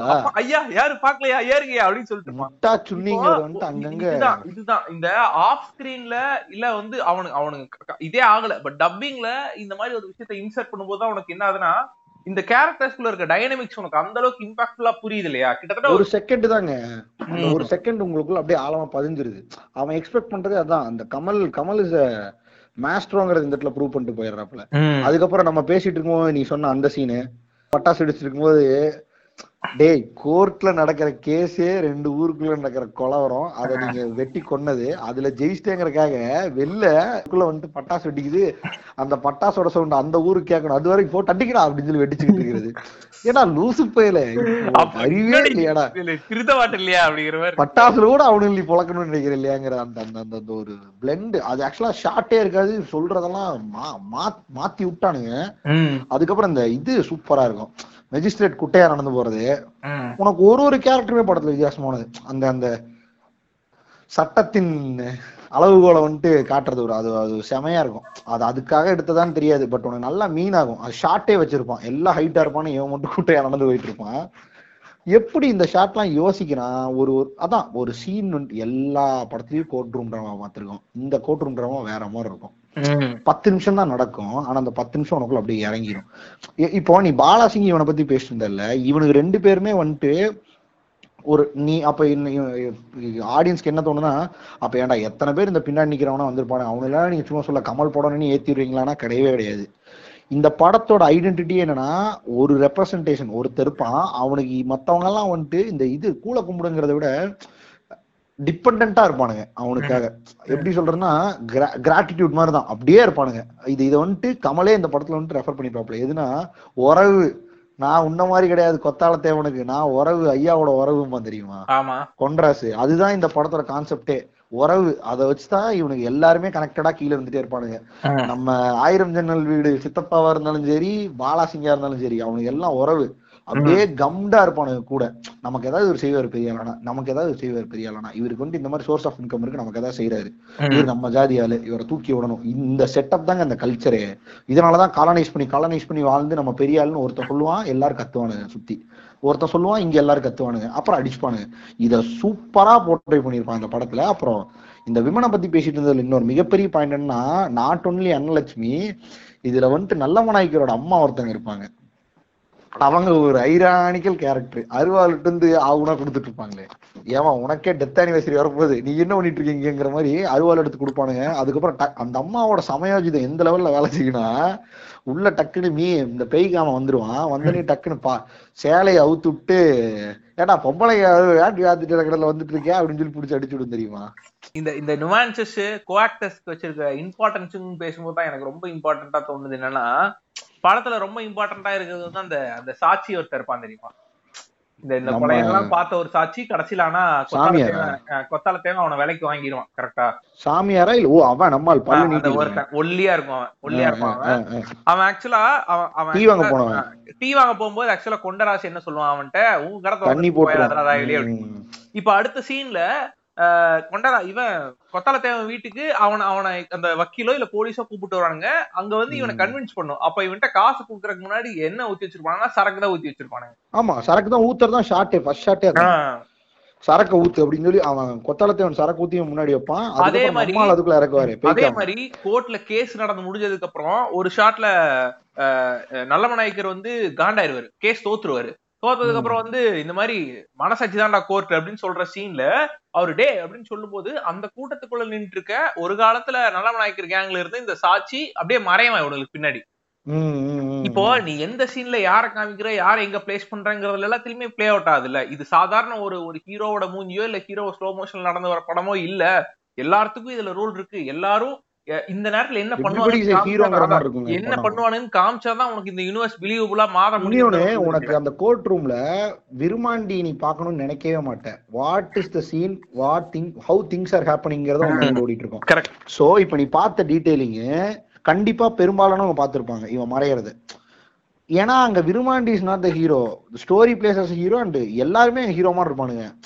அங்க அங்க கிட்டத்தட்ட வந்துட்டு கொத்தாலத்தேவனை விட விருமாண்டியை விட நல்ல மனாய்க்கர் தான் வெயிட் அப்ப அந்த டயலாக் சொல்லும்போது எனக்கு அவ்வளவு இம்பாக்ட்ஃபுல்லா இருக்கும். முதல்ல உன் மனசாட்சி தான்டா கோர்ட்டு அதுக்கப்புறம் தான்டா இதெல்லாம் அப்படின்னு சொல்லுவாப்புல அந்த டயலாக்ல உனக்கு வந்து அவ்வளவு பெரிய பவரிங்கான ஈவெண்ட் இருக்கும். அதனாலதான் கொத்தாலத்து இவரு நல்ல மனாய்க்கர் பின்னாடி இத்தனை பேர் இருக்காங்கிற ஃபீலே உனக்கு கொடுக்க ஆரம்பிச்சிடும்.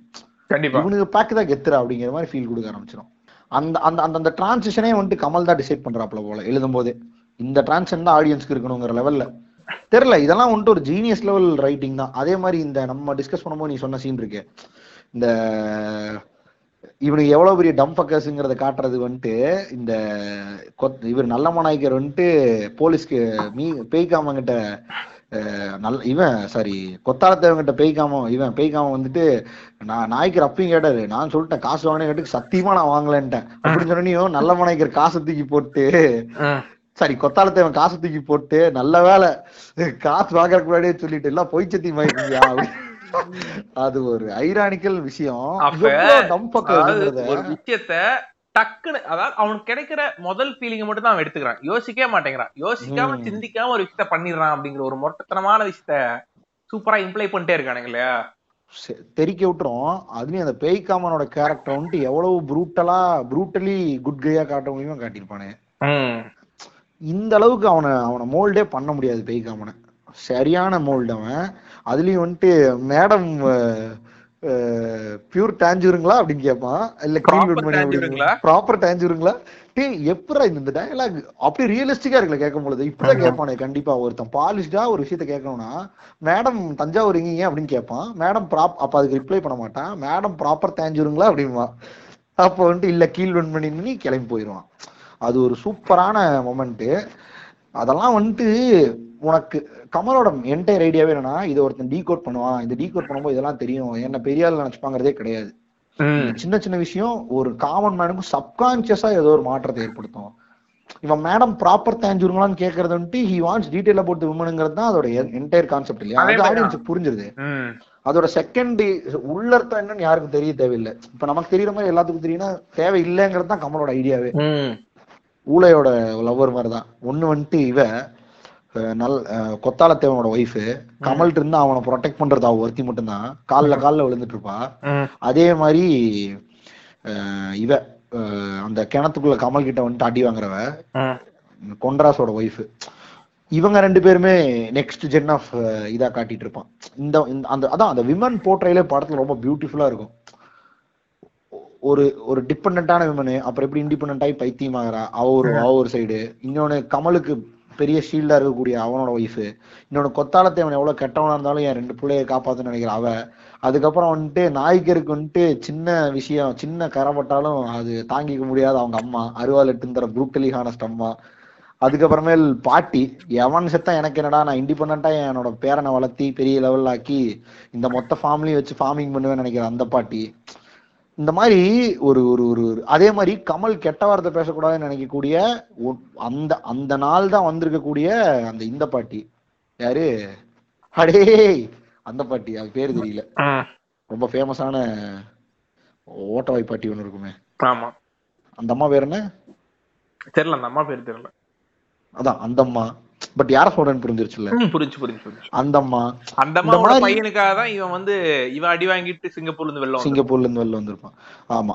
அந்த மாதிரி ஒரு ஒரு ஒரு அதே மாதிரி இதுல எனக்கு ஒரு விஷயம் ரொம்ப பிடிக்கும். நல்ல நாய்க்கர் மட்டும் ஏன்? அவரும் நாய்க்கர் அவரும் வந்துட்டு ஜாதி ஃபாலோவர் அதுவும் அவரும் பேக் ஆஃப் இது வச்சிருக்காரு அவரும் ஆசைப்படுறாருன்னு இருந்தாலும் நல்ல நாய்க்கர் ஒரு பர்ஸ்பெக்டிவ் நல்லவர்னு எப்படி தெரியும்னா நல்ல நாயக்கர் இவங்க எல்லாத்த விட ஒரு பாயிண்ட் மேல போயிருப்பாரு. எப்படின்னா அவர் பையனை வந்துட்டு அட்வொகேட் படிக்க வச்சுட்டு அவனை வந்துட்டு நெக்ஸ்ட் ஜென் கொண்டு போகணும். இது இது ஒரு இது ஒரு மட்டமான ப்ராசஸ்ங்கிறத வந்துட்டு அவர் புரிஞ்சுக்கிட்ட ஒரு ஆளா இருப்பாரு. பாத்திருக்கியா அதே மாதிரி கன்ஸ்ட்ரக்ஷன்ஸ்குள்ள எல்லாம் இறங்கி இருப்பாரு ஒரு ஷார்ட்லயே இருக்குமே கன்ஸ்ட்ரக்ஷன் தான் பண்ணிட்டு இருப்பானு எது அப்பதான் நான் வந்துட்டு இருப்பாரு அந்த அந்த ஊர்ல இருக்கிறவங்களுக்கு எல்லாம் வீடு கட்டி கொடுத்துரு வீடு கட்டி கொடுத்துருப்பாரு ஸோ இந்த மாதிரி எல்லாத்தையும் மேம்படுத்தணும்னு நினைக்கிற ஒரு ஆள் அவரு.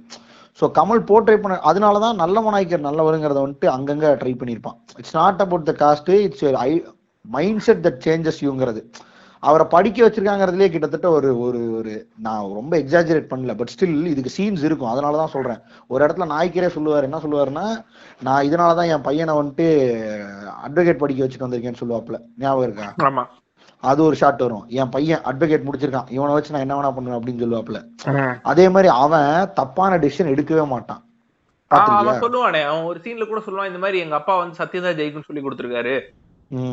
நீ போலீஸுங்கனாலதான் நான் உனக்கு மரியாதை கொடுத்து பேசிட்டு இருக்கேன். என்ன நடந்துச்சுன்னு ஊருக்கே தெரியும் அப்படின்னு சொல்லிட்டு இருப்பானு கரெக்ட் சோ உனக்கு இந்த இடத்துல வந்துட்டு கிட்டத்தட்ட ஒரு அசுரன் படமே முடிஞ்சுச்சு. கரெக்ட் ஆனா சொன்னா சீனு கேட்டால் நான் கொண்டேன் நம்பானுங்க அது ஒண்ணும் சொல்ல முடியாது பட் இதுதான் உண்மை. இதுதான் நெசம். இல்ல நீ சொன்னதான் இப்ப நீ கடைசியா ஒரு கோர்வையா சொன்ன இல்லையா? இவங்களால இவங்க இவங்களால இவங்க அப்படின்னு சொல்லிட்டு. இதுவே வந்து நம்மளுக்கு சொல்லிருது இல்லையா? ஒரு படத்தை பார்க்கும்போது ஒவ்வொரு கேரக்டர்ஸ்க்கு நடுவில் இருக்க டைமென்ஷன்ஸ் என்னங்கிறது தெரிஞ்சிருது இல்லையா? இந்த படத்தை படத்துல. அதாவது கமல் வந்துட்டு கமல் வந்துட்டு ஒரு விஷயத்த ஃபிளாவா பண்ணிட்டான் அது அது வந்துட்டு கமல் எங்க வேணா ஒத்துப்பாருன்னு நினைக்கிறேன் எது எதுனா தேவர் மகன்ல தேவர் கம்யூனிட்டியை போஸ் பண்ணி அது போஸ் பண்ண அவர் நினைக்கல. அவர் கல்ச்சர் ரெப்ரஸன்டேஷனா தான் அந்த படத்தையும் இதே மாதிரி தான் ட்ரீட் பண்ணி கடைசியில வயலன்ஸ் தப்பு. ஹியூமனிட்டி தான் best there is nothing called as caste religion colour apart from this humanity is the primary point that we have to concentrate இந்த வயலன்ஸ்ங்கிறது என்ன மயிருக்கு கூட யூஸ் இல்லை. இட்ஸ் லாஸ்ட் லாஸ்ட் கேம் தான் அப்படின்னு. கரெக்டா ஆனா இதுல இந்த அந்த அந்த கல்ச்சர் வழி ஆட் பண்ணும்போது ஜாதி உள்ள வருது இல்ல? இந்த போற்றி பாரடி மாதிரி வரும்பொழுது என்ன ஆகுதுன்னா தப்பா கொஞ்சம் போய் கம்யூனிகேட் ஆகுது. சோ கெத்து அதுல போகுது. தேவர் எப்படி வாழ்ந்தாரு யாரு? நம்மாலு சிவாஜி எப்படி வாழ்ந்தாரு அப்படின்னு காட்டுறதெல்லாம் வந்துட்டு தப்பா போய் கன்வே ஆயிடுது சோ அதனால இந்த படத்தை இவ்வளவு கான்சியஸா இப்படி சிசில் பண்ணி எடுத்தாங்களா என்னன்னு தெரியல. அநியாயத்துக்கு சிசில் பண்ணி அட் சம் பாயிண்ட் எப்படி ஆயிட்டானுன்னா படத்துல ஒரு கேரக்டர் வைலன்ஸ்க்கு எல்லா நல்ல எந்தெந்த கேரக்டர்லாம் படத்துல பாடம் போட்டக்கூடிய கேரக்டரும் வைலன்ஸ் சப்போர்ட்டே பண்ணாது ஜீரோ சப்போர்ட் அதுல இன்னொருத்தர் யாருன்னா நாசரு. கரெக்ட் நாசருக்கு வைலன்ஸே பிடிக்காது படத்துல. ரொம்ப தெளிவான ஆளு. நோ நோ நோ எல்லாத்துக்கும் நோ நோ அப்படின்ட்டு இருப்பாப்ல இல்ல எனக்காக நீங்க அதான். எனக்காக நீங்க அதான், அதை விட ஒரு ஷாட் இருக்கும். கமலோட டிரான்சிஷனுக்கு இத சொல்லியே ஆகணும். கமல் வந்துட்டு இப்படி இருந்தோம் இப்படி மாறிட்டாங்கிறதுக்கு தான். இல்ல இது வந்துட்டு எனக்கு தெரிஞ்சு Kamal is so conscious that ஒரு இடத்துல கூட நம்ம வைலன்ஸ் கரெக்ட்னு இது பண்ணிடக்கூடாதுன்னு. ஆனா கடைசியில கொத்தாலத்தை ஒண்ணு வாயில விட்டு கொள்றது வந்துட்டு ஒரு கமர்ஷியல் எலிமெண்ட் அதை கூட விட்டுறலாம். ஆனா அதுக்கப்புறம் திரும்பி ஒரு பேட்டி வச்சு நான் நல்லவனா ட்ரை பண்ணிட்டு இருக்கேன்னு உழப்பிட்டு இருப்பாரு ஆனா ஒரு ஷாட் இருக்கும். கன் இந்தா வச்சுக்கோ சுடும் பாரு ம். ஐயா எனக்கு இதெல்லாம் பழக்கம் இல்லைங்க பாரு அங்கேயே படம் முடிஞ்சு அந்த வைலன்ஸ் இஸ் சம்திங் அதுக்கு நாசோட ரியாக்ஷன் நல்லா இருக்கும். கரெக்ட் இதெல்லாம் உனக்கு பழகக்கூடாதுன்னு சொல்லி உள்ள திரும்பி வச்சிருவாரு. கரெக்ட் அதே அந்த அந்த மொமெண்ட் எப்படி இருக்கு? இல்ல இல்ல. இப்ப இதே இப்ப இந்த மாதிரி ஒரு இந்த மாதிரி ஒரு நாசர் இந்த இடத்துக்கு நீ கொண்டு வரணும்னா இவனுக்கு நீ என்னென்ன செட்டப் வச்சிருப்பானா அவன் படிச்சுட்டு ஜெயிலர் ஆயிருப்பான். கரெக்ட் அத அத ஒரு இடத்துல. சொல்லியும் காமிப்பான். எனக்கு தெரியல இதுல இருக்கிற எல்லாமே ஏன் இவ்வளவு அலைண்டா பர்ஃபெக்டா இருக்குன்னே தெரியல. உனக்கு அதான் உட்கார்ந்து நீ ஒரு. டீகோடிங் வீடியோ பார்த்தனா உனக்கு என்ன தோணுனா இதெல்லாம் இவனே இப்ப குமார் ராஜாவோட பாதி வீடியோல பார்த்தனா இவனே அடிச்சுடுறான் இவனே அடிச்சுடுறான். இந்த இதெல்லாம் வந்துட்டு குமார் ராஜாவே யோசிக்க மாட்டாரு. இதெல்லாம் குமார் ராஜாவோட விட்டுலாம் செல்வராகவனே யோசிக்க மாட்டாரு. அடிச்சு விட்டுருக்கான் பாரு அடிச்சு விட்டுருக்கான் பாரு. நம்மளே எத்தனையோ அனாலிசிஸ் பண்றவன கிழிச்சிருக்கோம். ஆனா இந்த படம் எல்லா அனாலிசிஸ்க்கும் ஒரு ரீசனிங் இருக்கு. இப்ப ஃபார் எக்ஸாம்பிள் இப்ப நீ சொன்ன மாதிரிதான். ஒருத்தன் படிச்சுட்டு ஜெயிலர் ஆகிறான் ஒருத்தன் வந்துட்டு பை எக்ஸ்பீரியன்ஸ்ல மேபி எங்கெங்கயோ கை காலை பிடிச்சி ஜெயிலர் ஆகிறான். ரெண்டு பேத்துக்கும் ஒரு ஒரு ஒரு சின்ன ட்ரிகரிங் பாயிண்ட்ஸ் இருக்கு. இந்த மாதிரி அதான் ஒருத்தன் வந்துட்டு கடைசி வரைக்கும் ரொம்ப அகிம்சையாவே இருக்கணும்னு நினைக்கிறான். ஆனா போலீஸா இருக்கான் ஜெயிலரா இருக்கான். செத்தாலும் பரவாயில்லன்னு நினைக்கிறான். என் உயிர் தியாகம் இருந்தா பரவாயில்லன்னு நினைக்கிறான். பட் இந்த டேப் போய் சேரணும்னு நினைக்கிறான். இன்னொருத்தன் எவன் செத்தாலும் பரவாயில்ல நான் தப்பிக்கணும்னு நினைக்கிறான். ஏன்னா அவன் அந்த காஸ்ட்டுங்கிற அந்த ஒரு விஷயத்த ரொம்ப உள்ள வச்சுட்டு எவன் செத்தாலும் பரவாயில்ல. நான் உள்கட்சி உள் காஸ்ட்டுக்குள்ளேயே கூட பூசல் பண்ணி அவனுக்கு ஹியூமனிட்டினா என்ன தெரியாது லிட்டரலா பேய்க்காமனுக்கு கரெக்டா ம். அவனை எந்த இடத்துல வேணா பாரு. கொத்தாலத்தேவன் காண்டாவது ஆவான். அவனை கூட விட்டுறலாம். கொத்தாலத்தேவன் வந்துட்டு அங்கங்க காண்டாவான் கோவப்படுவான் அதெல்லாம் பண்ணுவான். Peikkaman so clear about things அவன் மனசுக்குள்ளேயே தான் எல்லாம் வச்சிருப்பான். யாரு செத்தாலும் அந்த இடத்துல கேஷுவலா தான் இருப்பான். அவனுக்கு அவனுக்கு வந்து ஃபீலிங்னு ஒரு பத்து பர்சன்டேஜ் கூட ஒன்று இருக்காது. ஹி இஸ் லிட்ரலி ஒரு இது. ஒரு அனிமல் தான் அவன். பாத்திருக்கியா ரொம்ப கேஷ் வருவான். அப்பத்தா செத்துருச்சு விடு அப்படின்ட்டு இருப்பான். இந்த பக்கம் வந்துட்டு அன்னலட்சுமி செத்துட்டா விடு அப்படின்ட்டு இருப்பான். அங்க வந்துட்டு நல்ல மனாக்கிரியா கொண்டு இது என்ன? அவன் அவன் எல்லா ஈவெண்ட்ஸுமே வந்து மேல ஏறி போறதுக்கான இல்ல ஏதோ ஒரு ஆதாயத்தை தேடிக்கிறதுக்கான ஒரு விஷயமா தான் பாக்குறான் இல்லையா? கரெக்ட் அவனுக்கு எந்த பிரச்சனை வந்தாலுமே அவன் வந்து ஒரு பிரிடேட்டரி வியூல தான் எல்லாத்தையும் பாக்குறான் நாசர் செத்தாலுமே- கடைசியா அவன் என்ன நினைக்கிறான்னா ஜெயிலர் செத்துட்டாரு அவர் அப்படியே சாகடிச்சிட்டா he will be the next ஜெயிலருங்கிற ஒரு இடத்துக்கு வராங்க. ஆமா அவன் எல்லாத்தையும் யூட்டிலைஸ் பண்ணிக்க தான் ட்ரை பண்ணுவான். கடைசியில கமல் கிட்ட என்ன கேட்பானா உனக்கு என்ன வேணும் சொல்லு அப்படின்னு கேட்டுக்கிட்டு இருப்பான் அதுல எல்லாம் ஒரு nuances வச்சிருப்பான் கமல். அதெல்லாம் வேற மாதிரி இருக்கும். So coming back to this இந்த இந்த இந்த கேரக்டர் செட்டப்பு ஒரு மாதிரி வேற மாதிரி பண்ணி விட்டான். ஈவன் இந்த படத்தோட மொத்த க்ளோஷர் கொடுக்கறதே ஒரு உமன் தான். அதுதான் படத்தோட பெரிய இரணி யாரு? Angela. Angela Kaathamuthu Raghuvaran's wife correct so அது வரைக்குமே ஒரு ஒரு ஒரு விமன் ஒரு ஒரு ஒரு பெரிய சமுதாயத்துக்கு எவ்வளவு பெரிய விஷ் ஒரு ஒரு பெரிய கீ ஃபேக்டர் டேய் இது எப்படி யோசிக்கிறானே தெரியலங்க. சப்கான்சியஸ்ல வருதா? இல்ல இது இந்த அளவுக்கு யோசிக்கிறமான்னு எனக்கு தெரியல. இல்லங்க ஒரு சில படம் ஃபார்ம் ஆகும் இதெல்லாமே ரொம்ப ஈஸிங்க இதெல்லாமே ஐரனிக்கலா கொண்டு வந்து மவுண்ட் பண்றதாங்க. பேர்த்ங்கிறது நம்ம அசோசி பேர்த்ல அசோசியேட் ஆகுறது யாரு? உமன் அப்ப பேர்த்தோட இல்ல சோலோட இல்ல உயிரோட இம்பார்ட்டன்ஸ் யாருக்கு தெரியும்? உமனுக்கு தெரியும். அப்ப அவளுக்கு தான் டெத்த பத்தின ஒரு டிஃபரெண்டான பெர்ஸ்பெக்டிவ் டெத் டெத் கேபிட்டல் பனிஷ்மெண்டோட டிஃபரெண்ட் பெர்ஸ்பெக்டிவ் வரதுக்கான ரீசன் இருக்கும். அப்படிங்கறது எல்லாமே இட்ஸ் கமல்ஸ் திங்கிங் அவன்கிட்ட ஏங்க ஒரு ஒரு ஒரு ஹேராம் படத்தை இந்த பெர்ஸ்பெக்டிவ்ல எடுக்கணும்னு யோசிச்சவனுக்கு இதெல்லாம் கமல்லாம் இதுதான் Kamal Kamal is known for his perspectives நம்ம முன்னாடியே கமல் எபிசோட்லயே சொன்ன மாதிரி தான் அவங்க பாட்டி அவங்க அம்மா வந்துட்டு செத்துருப்பாங்க கமலுக்கு சின்னதுலயே. ஸோ அவனுக்கு வந்துட்டு விமனை பத்தின ஆனா கொத்தால தேவனுக்கோ இல்ல கொத்தால தேவனுக்கு இருக்க மாதிரி கேவலமான பெர்ஸ்பெக்டிவ் டுவர்ட்ஸ் விமன் இருக்கவே இருக்காது கமலுக்கு. ஆமா. டேய் நீ சொன்னதான்டா. நீ முன்னாடியே சொன்னதான். அதாவது எப்படி கமலோட செட் ஆஃப் பாயிண்ட்ஸ் வந்து திரும்ப திரும்ப திரும்ப திரும்ப எல்லா படத்துலயும் மாறி மாறி வருது. எப்படி நீ சொன்ன அந்த வயலன்ஸ்ல ஈடுபடாதீங்கடா. பண்ண தப்பு நானு. நான் தான் ஜெயிலுக்கு போகணும். நீங்க எல்லாம் வீட்டுக்கு கிளம்பி போங்கன்னு அவன் சொல்றதா இருக்கும். அதேதான் தேவர்மான்ல எப்படி வந்திருக்கும்னா நாசர் செத்தப்ப வந்து அந்த அம்மா என்ன சொல்லுவாங்கன்னா நான் கொடுத்த பால் எல்லாம் ரத்தமா அப்படி- அப்ப death she is connecting to the birth இல்லையா ஒரு உயிரோட வேல்யூ அந்த அம்மாவுக்கு தான் தெரிஞ்சிருக்கு. அந்த அளவுக்கு இம்பாக்ட்ஃபுல்லா ஒரு விஷயத்த சொல்லும் சொல்லும் போது சோ அப்ப அது அவனுக்கு கிட்டத்தட்ட இது மாதிரி தான்டா என்ன சொல்றது? இன்ஸ்டிங் மாதிரி. ஒரு ஒரு உமன் கேரக்டர் எழுதும் போது அவளுக்கு அதுக்கு அவளுக்கு வந்து உயிரோட இது தெரியும். அவ தான் வந்து ஒரு ஒரு மதர்லி இன்ஸ்டிங்கோட ஒரு விஷயத்த பாப்பா அப்படிங்கறது வந்து ஆனா people are saying that Kamal is the only person who portrays women sexually இல்லையா? அவன் லிப்லா கடிச்சிட்டா வேடிக்கையா இருக்குங்க. ரொம்ப வேடிக்கையா இருக்குங்க. பேசும்போது செருப்புல அடிக்கலாம்னு தோணுதுங்க. பேச பேச செருப்புல அடிக்கலாம்னு தோணுதுங்க எனக்கு. எனக்கு தெரிஞ்சு இந்த மாதிரி லிட்டரலா ஒரே ஒருத்தனை காட்டுங்க. தண்டர் தைஸை விட்டு வேற ஏதாவது காட்டுங்க. தண்டர் தைஸ்னு ஓப்பனா ஒருத்தர் ஸ்டேட்மெண்ட் கொடுத்துட்டு இருக்காப்ல ஒருத்தர் இப்படி படம் பண்ணிட்டு இருக்காப்ல ஆனா மக்களுக்கு யாரை பார்க்கணும்னு தெரியும்? இதெல்லாம் தான் கொஞ்சம் ஆத்திரங்கள் சோசியோபேத்தா மாத்துது. அவ்வளவுதான். ஏன்னா நான் ஒரு க்ளோசர் ரெடி பண்ணி வச்சிருந்தேன். விருவாண்டிக்கு Virumaandi all about women trained women அதாவது ஒரு ஒரு ஒரு காளைய ஈஸியா அடக்க பண்ணக்கூடிய விருமனு இந்த மாட்டை எப்படி அடக்குறா அட- அடக்கி கூட்டிட்டு போயிட்டு இருக்கா அதுக்கப்புறம் அந்த விமன் இல்ல அதுக்கப்புறம் அந்த மாடு எந்த திசையெல்லாம் போகுதுங்கிறது தான் கதையே. எப்படி? எப்படி சொன்னனா கமலோட பாட்டி இருக்காங்கல்ல அவங்களே ஒரு இடத்துல சொல்லுவாங்கல்ல இந்த மாடு அப்படின்னு சொல்லி மா கமலை கூட்டிட்டு போவாங்க தெரியுமா? அந்த பாட்டியை கமலை மாடா தான் அங்கங்க ரெப்ரசென்ட் பண்ணிட்டு இருக்கோம். ஒரு ஒரு அவன் ஒரு காளை மாடு மாதிரி தான் இல்ல அவன் அவன் ஆனா அன்னலட்சுமிக்கு ரொம்ப தெரிஞ்ச ஒரு பெரிய தலை கர்ச்சீஃப் கட்டி இருக்கிறதே வந்து மாடு வருது ஒரு கொம்பு மாதிரி தான் ஃபீல் ஆகும் இல்லையா? ஆமா.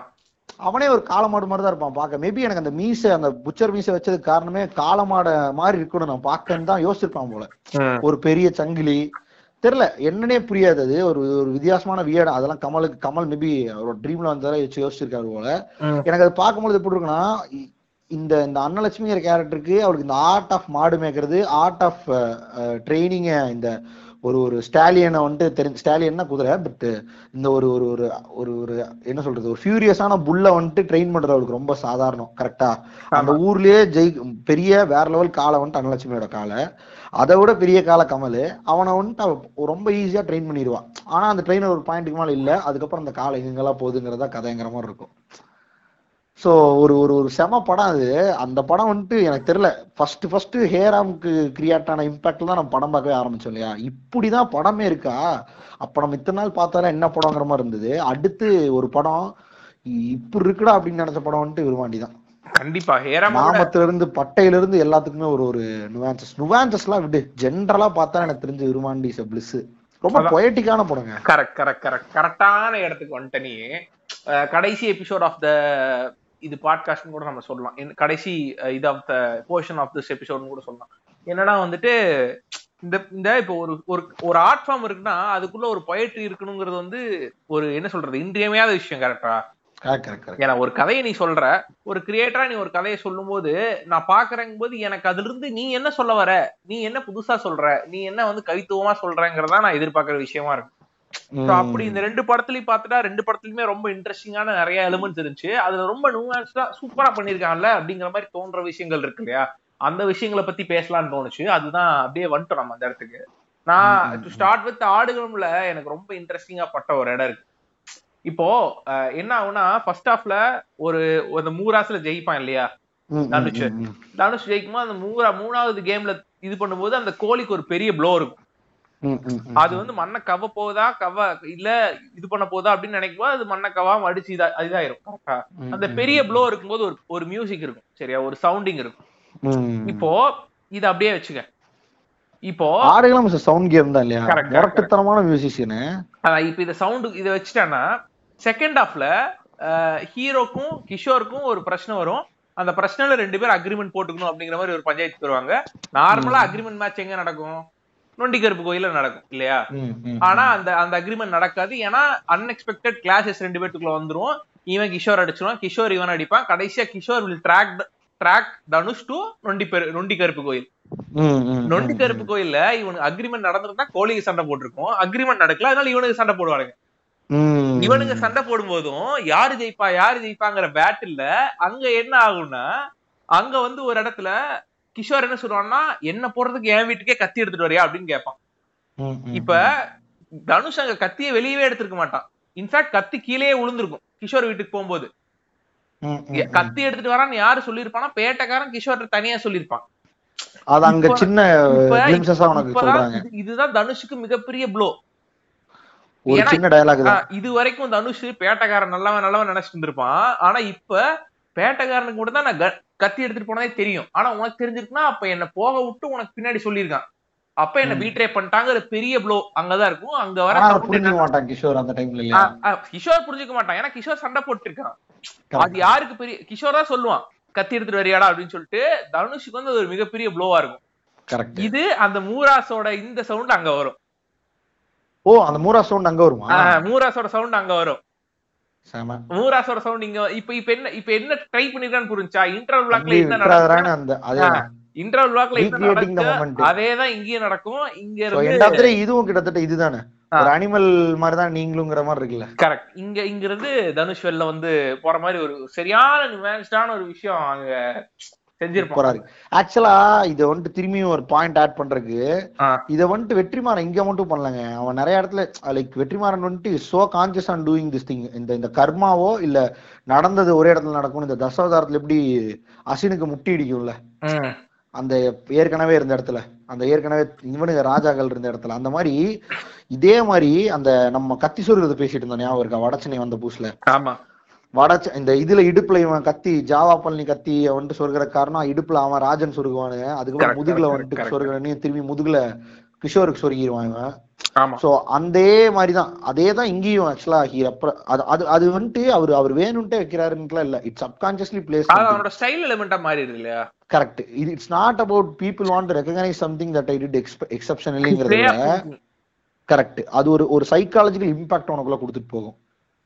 அத கரெக்டா பண்ணா. தப்பா பண்ண எப்படி இருக்குன்னா ஒரு ஆள் இல்லாத ரோட்ல ஒருத்த சாணம் புடிச்சிருந்தா உன் மூல மூளை கூர்மையாவது நெஞ்சி கீழே காட்டின மாதிரி ஆயிரும். அத பண்றதுக்கு ஒரு வே இருக்கு. அத செல்வராகவனே வேற லெவல்ல சில இடங்கள்ல பண்ணிருக்காரு பட் தப்பா பண்ணா கண்டிப்பா சுட்டி காட்டணும். அது ஒண்ணு இந்த நெஞ்சிக்கு மட்டமான படம் பட் ஸ்டில் இந்த படத்துல இப்ப நீ சொன்னது ஒரு சரியான பாயிண்ட் இந்த மாதிரி எனக்கு தெரிஞ்ச ஆடு காலத்துல நிறைய இருக்கும்னு நினைக்கிறேன். ஆமாமா நிறைய இருக்கும் இப்போ இன்ஃபேக்ட் அந்த இன்டர்வல் அந்த இருபது நிமிஷம் இன்டர்வல் பிளாக் அவன் டைரக்ட் பண்ணிருக்கதே வேற லெவல்ல ஓ அந்த நம்ம விருமாண்டியில பேசியிருந்ததாண்டா அந்த பஞ்சாயத்து சீன்ல எப்படி ஒவ்வொருத்தனுக்கும் தனித்தனியா அந்த அந்த நேரத்துல என்னென்ன பண்ணணுங்கிறது தெரியுமோ அதே. அளவுக்கு இந்த டுவெண்ட்டி மினிட்ஸ்ல ஃபர்ஸ்ட் பார்த்தா ஃபர்ஸ்ட் ஃபைட்ல ரத்னசாமி ஃபைட்டுக்கே வரமாட்டான். அவன் உள்ள உட்காந்து ஜெயிச்சாங்களா தோத்தாங்களா பாத்துட்டு இருப்பான். ஏன்னா அவனுக்கு கான்பிடண்டா தெரியும் அந்த பெங்களூர் கோழி வந்திருக்கும். அந்த கான்பிடன்ஸ்ல இருப்பான். பிளஸ் மருந்து. வேற அடிக்கிறான். அப்ப ம். இருக்கும்போது ஆப்வியஸ்லி ஜெயிச்சிருவாங்கிற ஒரு ஒரு இதுல உட்காந்துட்டு இருப்பான் பட் தோத்துரும்.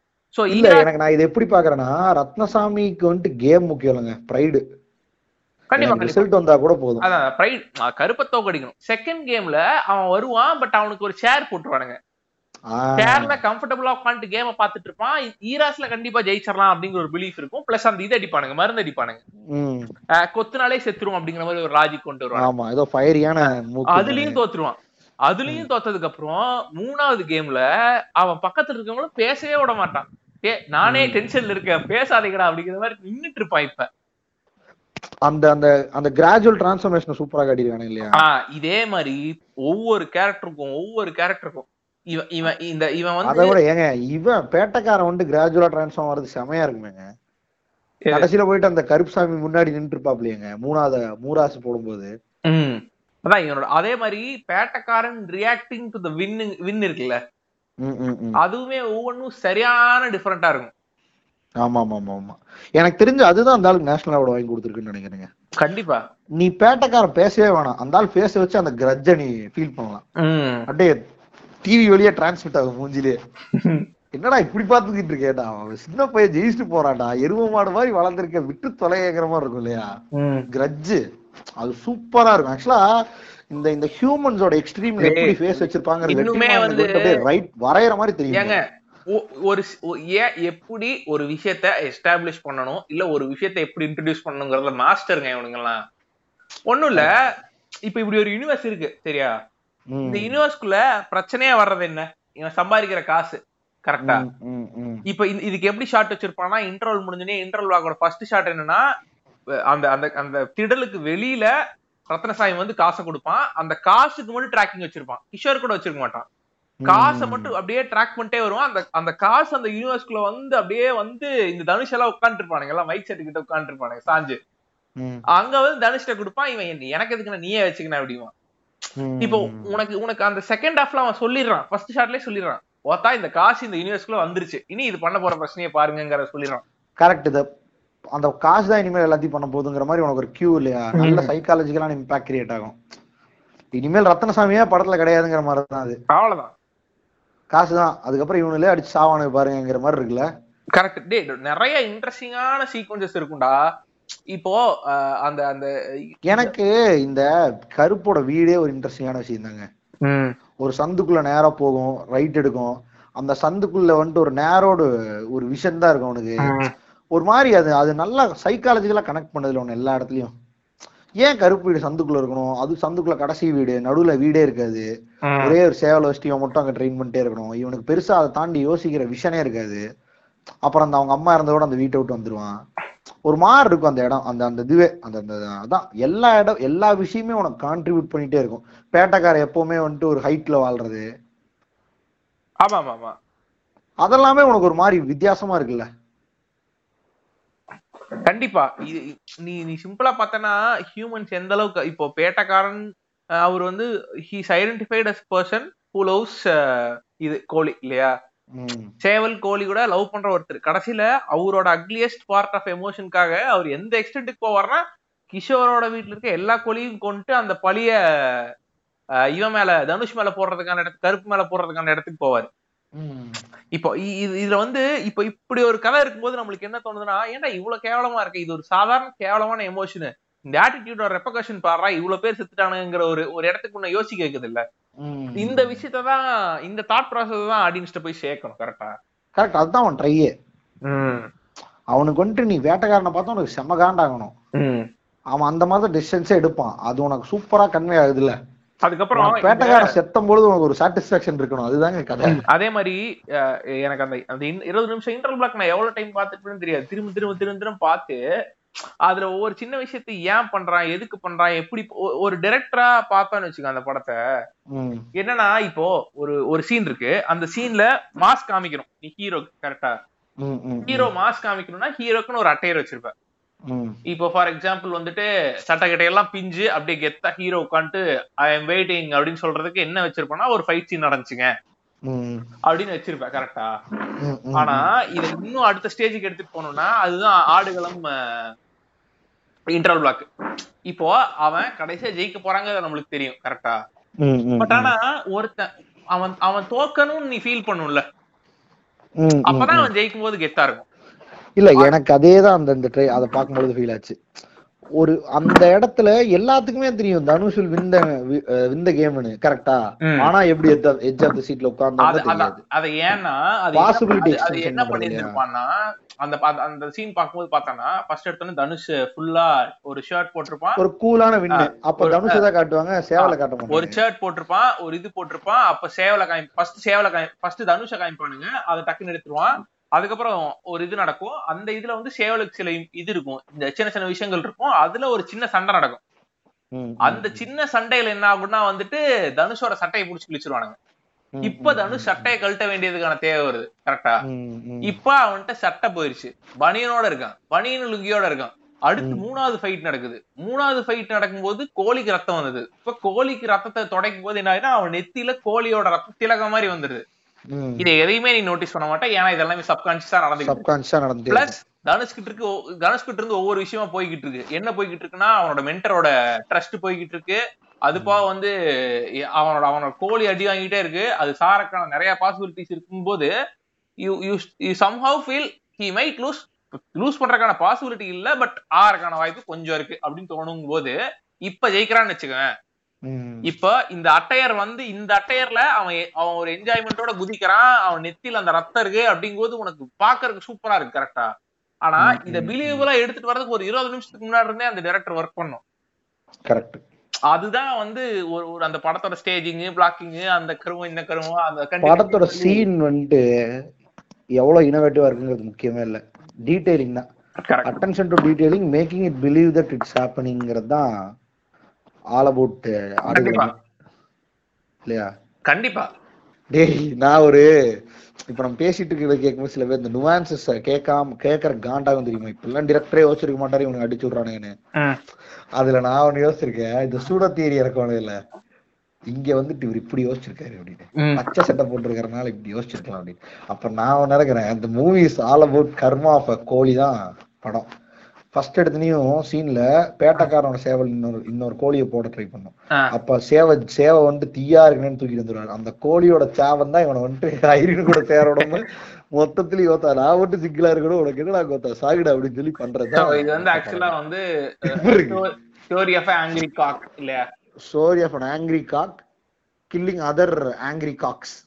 அது other egoistic angry cocks. Egoistic angry cocks தரமா இருக்கு. இந்த மாதிரி பேசுவானுங்க. அதுதான் நமக்கு பிடிக்காது. பேசுறதுல ஐயோ சிரிப்பா இருக்கு சேவை தீயா இருக்குன்னு சொன்னது. மாதிரிதான் அன்னைக்கு பிடிச்சது உனக்கு கதி. டேய் ஆக்சுவலா இது ஒரு கேரக்டர் பேசிட்டு இருந்தாலே செமையா இருக்குங்க. அன்னைக்கு எடுத்தான் சேவலை. அன்னைக்கு அந்த சேவலோட சேவம் இன்னைக்கு இப்படி ஆயிட்டான் கடைசியில லாரி ஏறி போனான். அந்த பிள்ளையோட. அங்க போய் அவன் நல்லா வாழ்ந்தானா? யாருக்கு தெரியும்? அந்த மாதிரி நானு இந்த மாதிரி வந்துட்டு கேபி கருப்புக்கு இப்படி ஒரு பேக்டிராப்ல இந்த மாதிரி நியூவான்சஸ்க்கு அப்புறம் ஒரு பர்சனல் லைஃப் இருந்துச்சு. அதுக்கப்புறம் அவனுக்கு லவ் லைஃப் இருக்கு. அது ரெண்டுக்குள்ள இருக்கிற கொலாப்னா அவன் ஐரன் ஐஸ்வர்யாயே லவ் பண்ணாலும் அக்செப்ட் பண்ணிப்பேன். அதை விட்டுட்டு ஒரு பத்தாவது படிக்கிற பையன் அவனுக்கு எய்ம்ஸே இல்ல. அதுக்கப்புறம் நீட்டா ஒரு ஃபிகரை கரெக்ட் பண்ணானா காண்டு. இதுவும் லிட்டரலா அப்படி சில பேர் கேட்பானுங்க. அஹ் ஏங்க ரெமோல மட்டும் அப்படித்தான் இருந்துச்சு. இதுல வந்துட்டு என்ன பண்ணா ஒரு லோக்கல் ஒரு ஐரின் மாதிரி ஒரு பொண்ணை கல்யாணம் பண்ணி செட்டில் ஆகணும்னு நினைச்சேன் அப்படின்னு நினைப்போம். சொல்லலாம். அவனுக்கு நான் சொல்லிக்கிறது தான் it's not at all about Irene and Karuppu's love story அது இட்ஸ் அ பார்ட் அதுக்கப்புறம் அவளோட கான்ட்ரிபியூஷன் என்ன இருக்கு? இவன் லைஃப்ல சேஞ்ச கிரியேட் பண்றதுங்கிறது தான் கதை இல்லையா? கரெக்ட் உனக்கு வந்து எப்படி இருக்கும் அதை பார்க்கும் பொழுது சரி ஐரின் ஐரின் வந்துட்டு கருப்பு கூட சேர்ந்துட்டா இனிமேல் நல்லா இருக்கும் வாழ்க்கைன்னு இருக்கும் இதுலயுமே வந்து ரெண்டு மூணு விஷயம் இருக்கு. அது எப்படின்னா ஒண்ணு ஐரனுக்கு ஆஸ்திரேலியா போய் அவங்களோட ஆங்கிலோ இந்தியன் ஸ்டீரியோ டைப்ஸ்குள்ள போய் சேரக்கூடாது. மதுரைன்னு ஒரு ஒரு ஃபேக்டர் தான் அவளுக்கு பிடிச்சிருக்கும். அது போக அவ எந்த மாதிரி ஒரு சுச்சுவேஷன்ல இருப்பான்னா இவன் வந்து எங்க அம்மா தவிர வேற உனக்கு யாரு எனக்கு யாருமே இல்ல உன்னை தவிர அப்படிங்கிற ஒரு இடத்துக்கு வந்துரும் ம். அப்பதான் தே தே தே பிகம் ஃப்ரெண்ட்ஸ் அதுக்கப்புறம் லவ்வரா மாறுவாங்கிற மாதிரி ஒரு இடம் இருக்கும். குவைட் ஜஸ்டிஃபைபிள்ங்கிற மாதிரி. ஜஸ்டிஃபைபிள் ஜஸ்டிஃபை பண்ணிருக்கான் அவ்வளவுதான். இல்ல எனக்கு நான் அங்க பாருங்க இதெல்லாம் பேச வேணாம். இது பேசினா இவனுக்கு வெற்றிமாறன் கண்ணி தாயலி இப்படிதான் பேசணும்னு இருக்கும் அப்படிலாம் கிடையாது. நான் என்ன சொல்றேன்னா எனக்கு அது பார்க்கும் பொழுது லாஸ்ட் கிளாஸ் சிங்கிளா இவன் தாயலி கரெக்ட் பண்ணிட்டு போயிட்டான் பாருன்னு தோணல. பட் ரெமோ பார்க்கும்போது இந்த நாய் செருப்புல அடிக்கணும்னு தோணுது அவ்வளவுதான். சரி அதான் நம்ம அப்படியே விருமாண்டிக்கு வந்துரும். So- விருமாண்டி கேட்கும் விருவாண்டியோட நுவான்சஸ் வந்துட்டு பேசினா எனக்கு தெரிஞ்சு பார்ட் த்ரீ போட வேண்டியது நினைக்கிறேன். பார்ட் டூவே கூட இல்ல த்ரீயே போட வேண்டியது வரும் நான் மினிமலிஸ்டிக்கா சில விஷயங்கள் நான் நான் ரெண்டு தடவை தான் படத்தை பார்த்திருக்கேன். நான் இன்னொரு டைம் பார்க்கணும். ஒரு ஒரு ஒரு ஒரு ஒரு டைம் ஸ்பேனுக்கு அப்புறம் அந்த படத்தை பார்த்தா வேற மாதிரி இருக்கு. இது ஒரு புலவர் தான் எனக்கு சொன்னாரு. ஸோ ஒரு ஒரு டைம் ஸ்பேனுக்கு அப்புறம் அந்த படத்தை பார்க்கலான்னு இருக்கேன். ஸோ இப்போ எனக்கு என்ன அந்த படத்துல ரெண்டு மூணு விஷயம் ஏன்டா இதெல்லாம் எனக்கு முன்னாடியே தோணலைங்கிற மாதிரி தோணுன விஷயங்கள்ல ஒன்று ரெண்டு என்னன்னா ஃபர்ஸ்ட் விஷயம் அந்த நான் வந்துட்டு அடிக்கடி பைக்ல போகும்போது விருமாண்டியோட ஆல்பம் போடும்போது அந்த ஒரு பாட்டு வரும். அந்த பாட்டு படத்துல வந்துட்டு கட் பண்ணி தான் வரும். இந்த ஒரு ஒரு ஒரு பெரிய பாட்டு. கருமாத்தூர் காட்டுக்குள்ள அதேதான். ஒரு காலத்தில் கருமாத்தூர் காட்டுக்குள்ள ஒரு காலத்தில் பாட்டுல படத்தோட மொத்த கதையும் இருக்கும். யாரு கேட்டு பாத்தீங்கன்னாலும் தெரியும். அதுல விருமாண்டின்னு ஒருத்தர் இருக்கான். அவனை ஜெய இதுல ஒரு கிணத்துல போட்டு அடைச்சு வச்சிருவாங்க. வருஷம் வருஷம் பூஜை பண்றாங்கிறது அதோட கான்செப்ட் நாட்டுப்புற பாட்டு இல்லையா? ஆஹ் அது நாட்டுப்புற பாட்டான்னு எனக்கு தெரியாது. விருமாண்டி விருமாண்டி சாமியோட நாட்டுப்புற பாட்டுன்னு நினைக்கிறேன். இருக்கலாம். மேபி ஆனா படத்துக்காக திரும்பி ரீக்ரியேட் பண்ணிருக்காங்க. அது மட்டும் கன்ஃபார்ம்டு அது அது பண்ணிருக்கானுங்க. சோ அந்த பா அது அந்த பாட்டுல வர கதை தான் இந்த மொத்த கதையும். மேபி கமலுக்கு அந்த ஊர் பிடிச்சி அந்த ஊர்ல போய் ரிசர்ச் பண்ணும்போது இதெல்லாம் கிடைச்சதா என்ன கருமன்னு தெரியல பட் வேற மாதிரி இருக்கும். அந்த கதை ரொம்ப இல்லாஜிக்கலான கதை. பட் இந்த கதை கம்மிங் பேக் டு விருமாண்டி இதுல விருமாண்டிங்கிற கேரக்டர்ல இருந்து எடுத்தது பேய் காமனுங்கிற கேரக்டரும் அதுல இருந்து எடுத்ததுதான் ம், ம். இந்த பேய் காமனுக்காக விருமாண்டி எப்படி கிணத்துக்குள்ள போறான் அதுக்கப்புறம் வருஷம் வருஷம் எனக்கு எப்படி பூஜை பண்ணாங்க. இதுதான் கதை.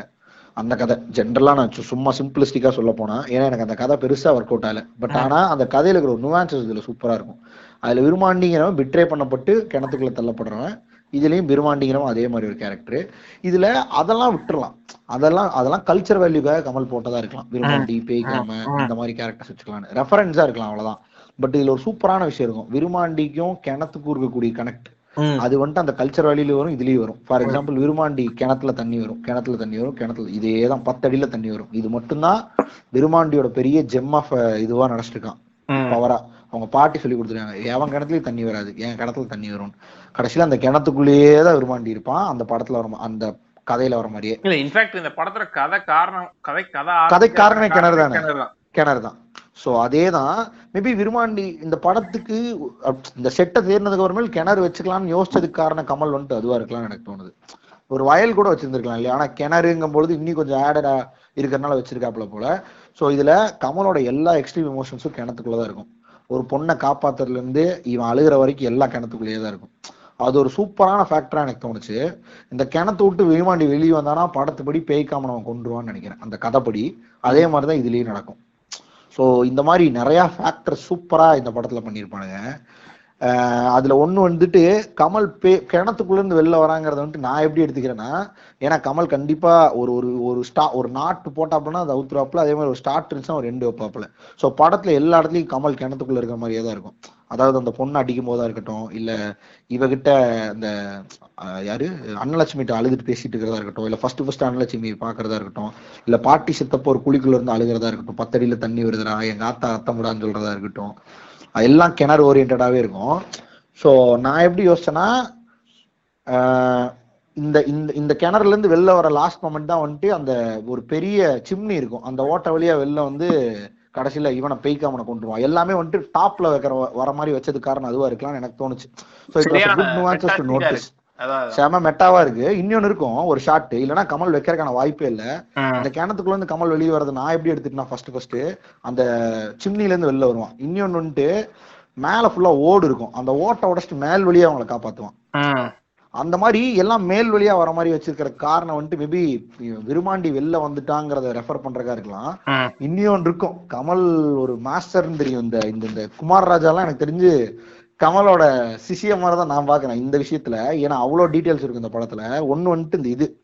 இந்த அந்த ஆடி வெள்ளி வந்துருச்சுன்னா உச்சி பொழுதுல வந்துட்டு ஒரு பெரிய பெல் அடிப்பாங்க. அப்பதான் வந்துட்டு விருமாண்டிக்கு அந்த படையில இருக்கிறத பத்தி வரும். ஒரு பாட்டு இல்லையா? ம். இந்த வருஷம் வருஷம் ஒரு ஃபெஸ்டிவல் நடக்கும். அதுல விருமாண்டி வந்துட்டு உச்சி பொழுதப்போ பெல் அடிச்சாங்கன்னா விருமாண்டி வெளில வருவான் சாப்பாடு கொடுப்பாங்களா? ஒரு ஆடை கெடா வெட்டுவாங்க. அதுதான் அந்த கான்செப்ட் விருமாண்டியோட கோவம் தனி இருக்கு. இதே தான் இதுல. இதுல என்ன பண்ணுவானுன்னா பெல்லுக்கு பதிலா ஃபர்ஸ்ட் பெல் அடிக்கிற மாதிரி காட்டி தான் அந்த இதுல வரும். வெளியே வா வெளியே வான்னு கத்துவானுங்க. அது ஒரு ஓட்டையில இருந்து கேம் வச்சு அப்படியே விருமாண்டி இதுல வர மாதிரி இருக்கும். பட் இதுல எப்படி இருக்கும்னா அஞ்சாறு ஜெயிலர் சேர்ந்து ஒரு பெரிய இது இருக்கும் ராடு மாதிரி இருக்கும். அதை எடுத்து அதுல விருமாண்டி இருப்பான். அடிச்சு கேட்டை உடைப்பானுங்க. அப்ப வந்துட்டு கரெக்டா கமல் அதே பாட்டை போட்டுருவான். அதே பிஜிஎம் திரும்பி ரோல் ஆகும். அப்ப வெளியே வா வெளியே வான்னு அடிச்சு ஒட்டச்சனையும் எல்லாரும் வெளியே ஓடி வந்து விருமாண்டிக்கும் கொத்தால தேவனுக்கும் ஃபைட் நடக்கும். அது ஒரு செம கனெக்டா இருக்கும். மெயினானது இதுதான். சோ இந்த மாதிரி படத்தோட பேஸ் பிளாட்டுக்கு இவனை இந்த கல்ச்சர் வேல்யூஸோட விரும்பாண்டி காட்டணும் கான்ட்ரிபியூட் பண்ற மாதிரி காட்டணுங்கிறத நமக்கு காட்டினா சைக்காலஜிக்கலா இந்த படம் வந்துட்டு ஒரு ஒரு ஒரு சூப்பர் ஃபீலை கொடுக்குங்கிறக்காக இதெல்லாம் ஆட் பண்ணிருக்கான்னு என்னன்னு தெரியாது. ஆனா இந்த இந்த எனக்கு வந்துட்டு இந்த படத்தை இன்னொரு இன்னொரு வேற லெவலுக்கு எக்ஸ்டெண்ட் எலிவேட் பண்ணிட்டு போனது காரணம் இந்த விருமாண்டியோட ஸ்டோரியும் இந்த பேச்சியம்மா விருமாண்டி ஸ்டோரியும் இந்த இந்த கதையும் தான். அது அது ஒரு சூப்பரான இத எனக்கு இப்படி கூட தோணுச்சு. அந்த பேச்சியம்மாங்கிற கேரக்டர் மேபி அதுல யாருன்னு தெரியல. இதுல இவளா கூட இருக்கலாம்னு நினைக்கிறேன். அன்னலட்சுமியா கூட இருக்கலாம்னு நினைக்கிறேன். ஏன்னா அன்னலட்சுமி இருக்கிற வரைக்கும் விருமாண்டி அவுட் பர்ஸ்டடா எதுவும் பண்ண மாட்டான். அவன் ம். செத்ததுக்கு அப்புறம் தான் இவளை கொல்லுவான். மேபி அதுவா கூட இருக்கலாம்னு நினைக்கிறேன். கமல் வந்துட்டு இவங்களை காப்பாத்துறதுக்கெல்லாம் முன்னாடி பேய்க்காம வந்துட்டு நேரா விருமாண்டிட்ட வந்துட்டு அந்த பாட்டுல வர பாட்டுல ஆக்சுவலா ஒரு லைன் வரும். உனக்கு நாங்க படையல் வச்சு உங்களை உனக்கு நான் கும்பிடுறேன். எங்களை வந்துட்டு காப்பாத்து. எங்களை எதுவும் பண்ணிடாதன்னு சொல்லி கேட்கற மாதிரி அந்த பாட்டுல வரும். அது வரைக்கும் நீ வந்துட்டு இந்த கிணத்துக்குள்ளேயே இரு. நீ வெளில வந்து நான் உனக்கு வருஷம் வருஷம் ஆடு தரோம் இந்த படத்துல பேய்க்காம விரும்பாண்டிட்டு என்ன கேட்பான்னா ஃபர்ஸ்ட் வந்துட்டு நீ எனக்கு அந்த போட்டோகிராஃபர்ஸை புடிச்சு கொடுத்துரு. நான் வந்துட்டு உன்னை இது உன்னை விட்டுறேம்மா அப்பதான் அன்னலட்சுமி கொடுக்க முடியுமா?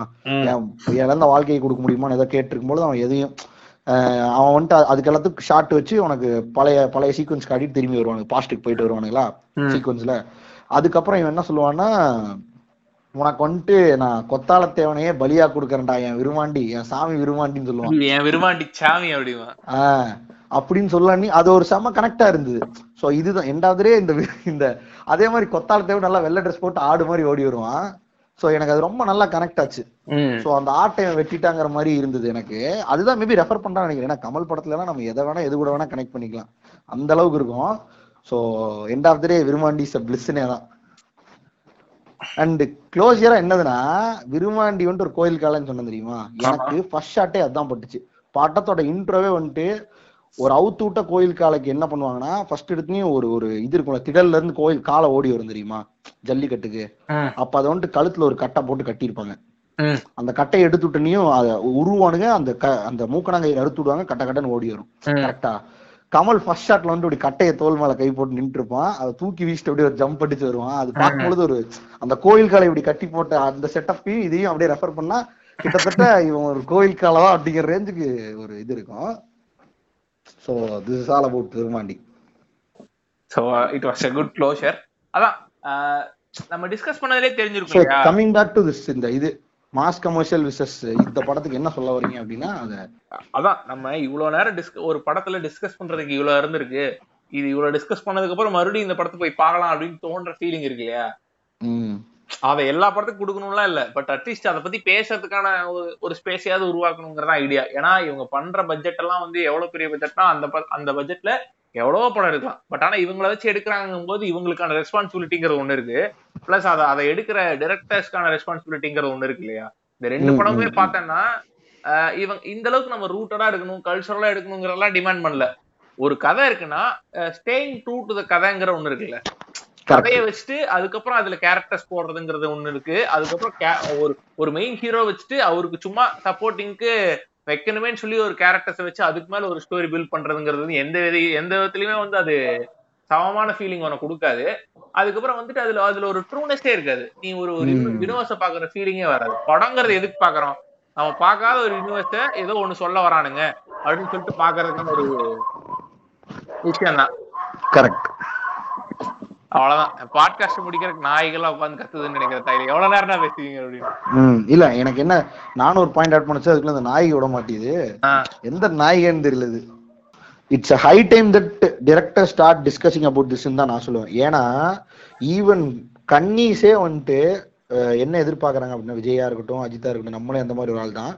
யாரா இருந்தாலுமே தேர் எக்ஸ்பெக்டிங் அ ஸ்டோரி அதுக்கப்புறம் அந்த ஸ்டோரியில அந்த கேரக்டர் ரொம்ப ரூட்டடா இருந்தாதான் ரொம்ப சூப்பரா இருக்குன்னு எதிர்பார்க்கறாங்க. ஈவன் மாஸ்டர் அப்படி எதிர்பார்க்கப்பட்ட ஒரு வேற லெவல் படம் தான் கரெக்டா லோகேஷ் எடுக்கிறாப்புல விஜய வேற மாதிரி காட்டிடுவாப்புலன்னு. இன்னியுமே விஜய் ஃபேன்ஸ் பெரிய ரெஸ்பெக்ட் லோகேஷ் கொடுக்குற காரணம்னா நிஜமாலுமே விஜய் வேற மாதிரி காட்டினீங்க பட் சில இடத்துல லேக் ஆச்சுங்கிறது தான். சோ நான் என்ன சொல்லுவேன்னா இந்த டைம் ஒரு பிரைம் டைம் இந்த மாதிரி படங்களை ரிசர்ச் பண்றது. நான் என்ன கேக்குறேன்னா விஜயே ஒரு பாயிண்ட்டுக்கு மேல என்னடா நம்ம படம்லாம் ஒரே மாதிரி இருக்கு அப்படிங்கிற மாதிரி தான் நினைப்பாப்ல அவரோட லைஃப்ல இந்த மாதிரி ஒரு படம் பண்றது ஒரு நல்லது. அதே தான் அஜித்துக்கும். இதே தான் சொல்லிக்கிறேன் கேட்டுக்கங்கிற மாதிரி இருக்கு.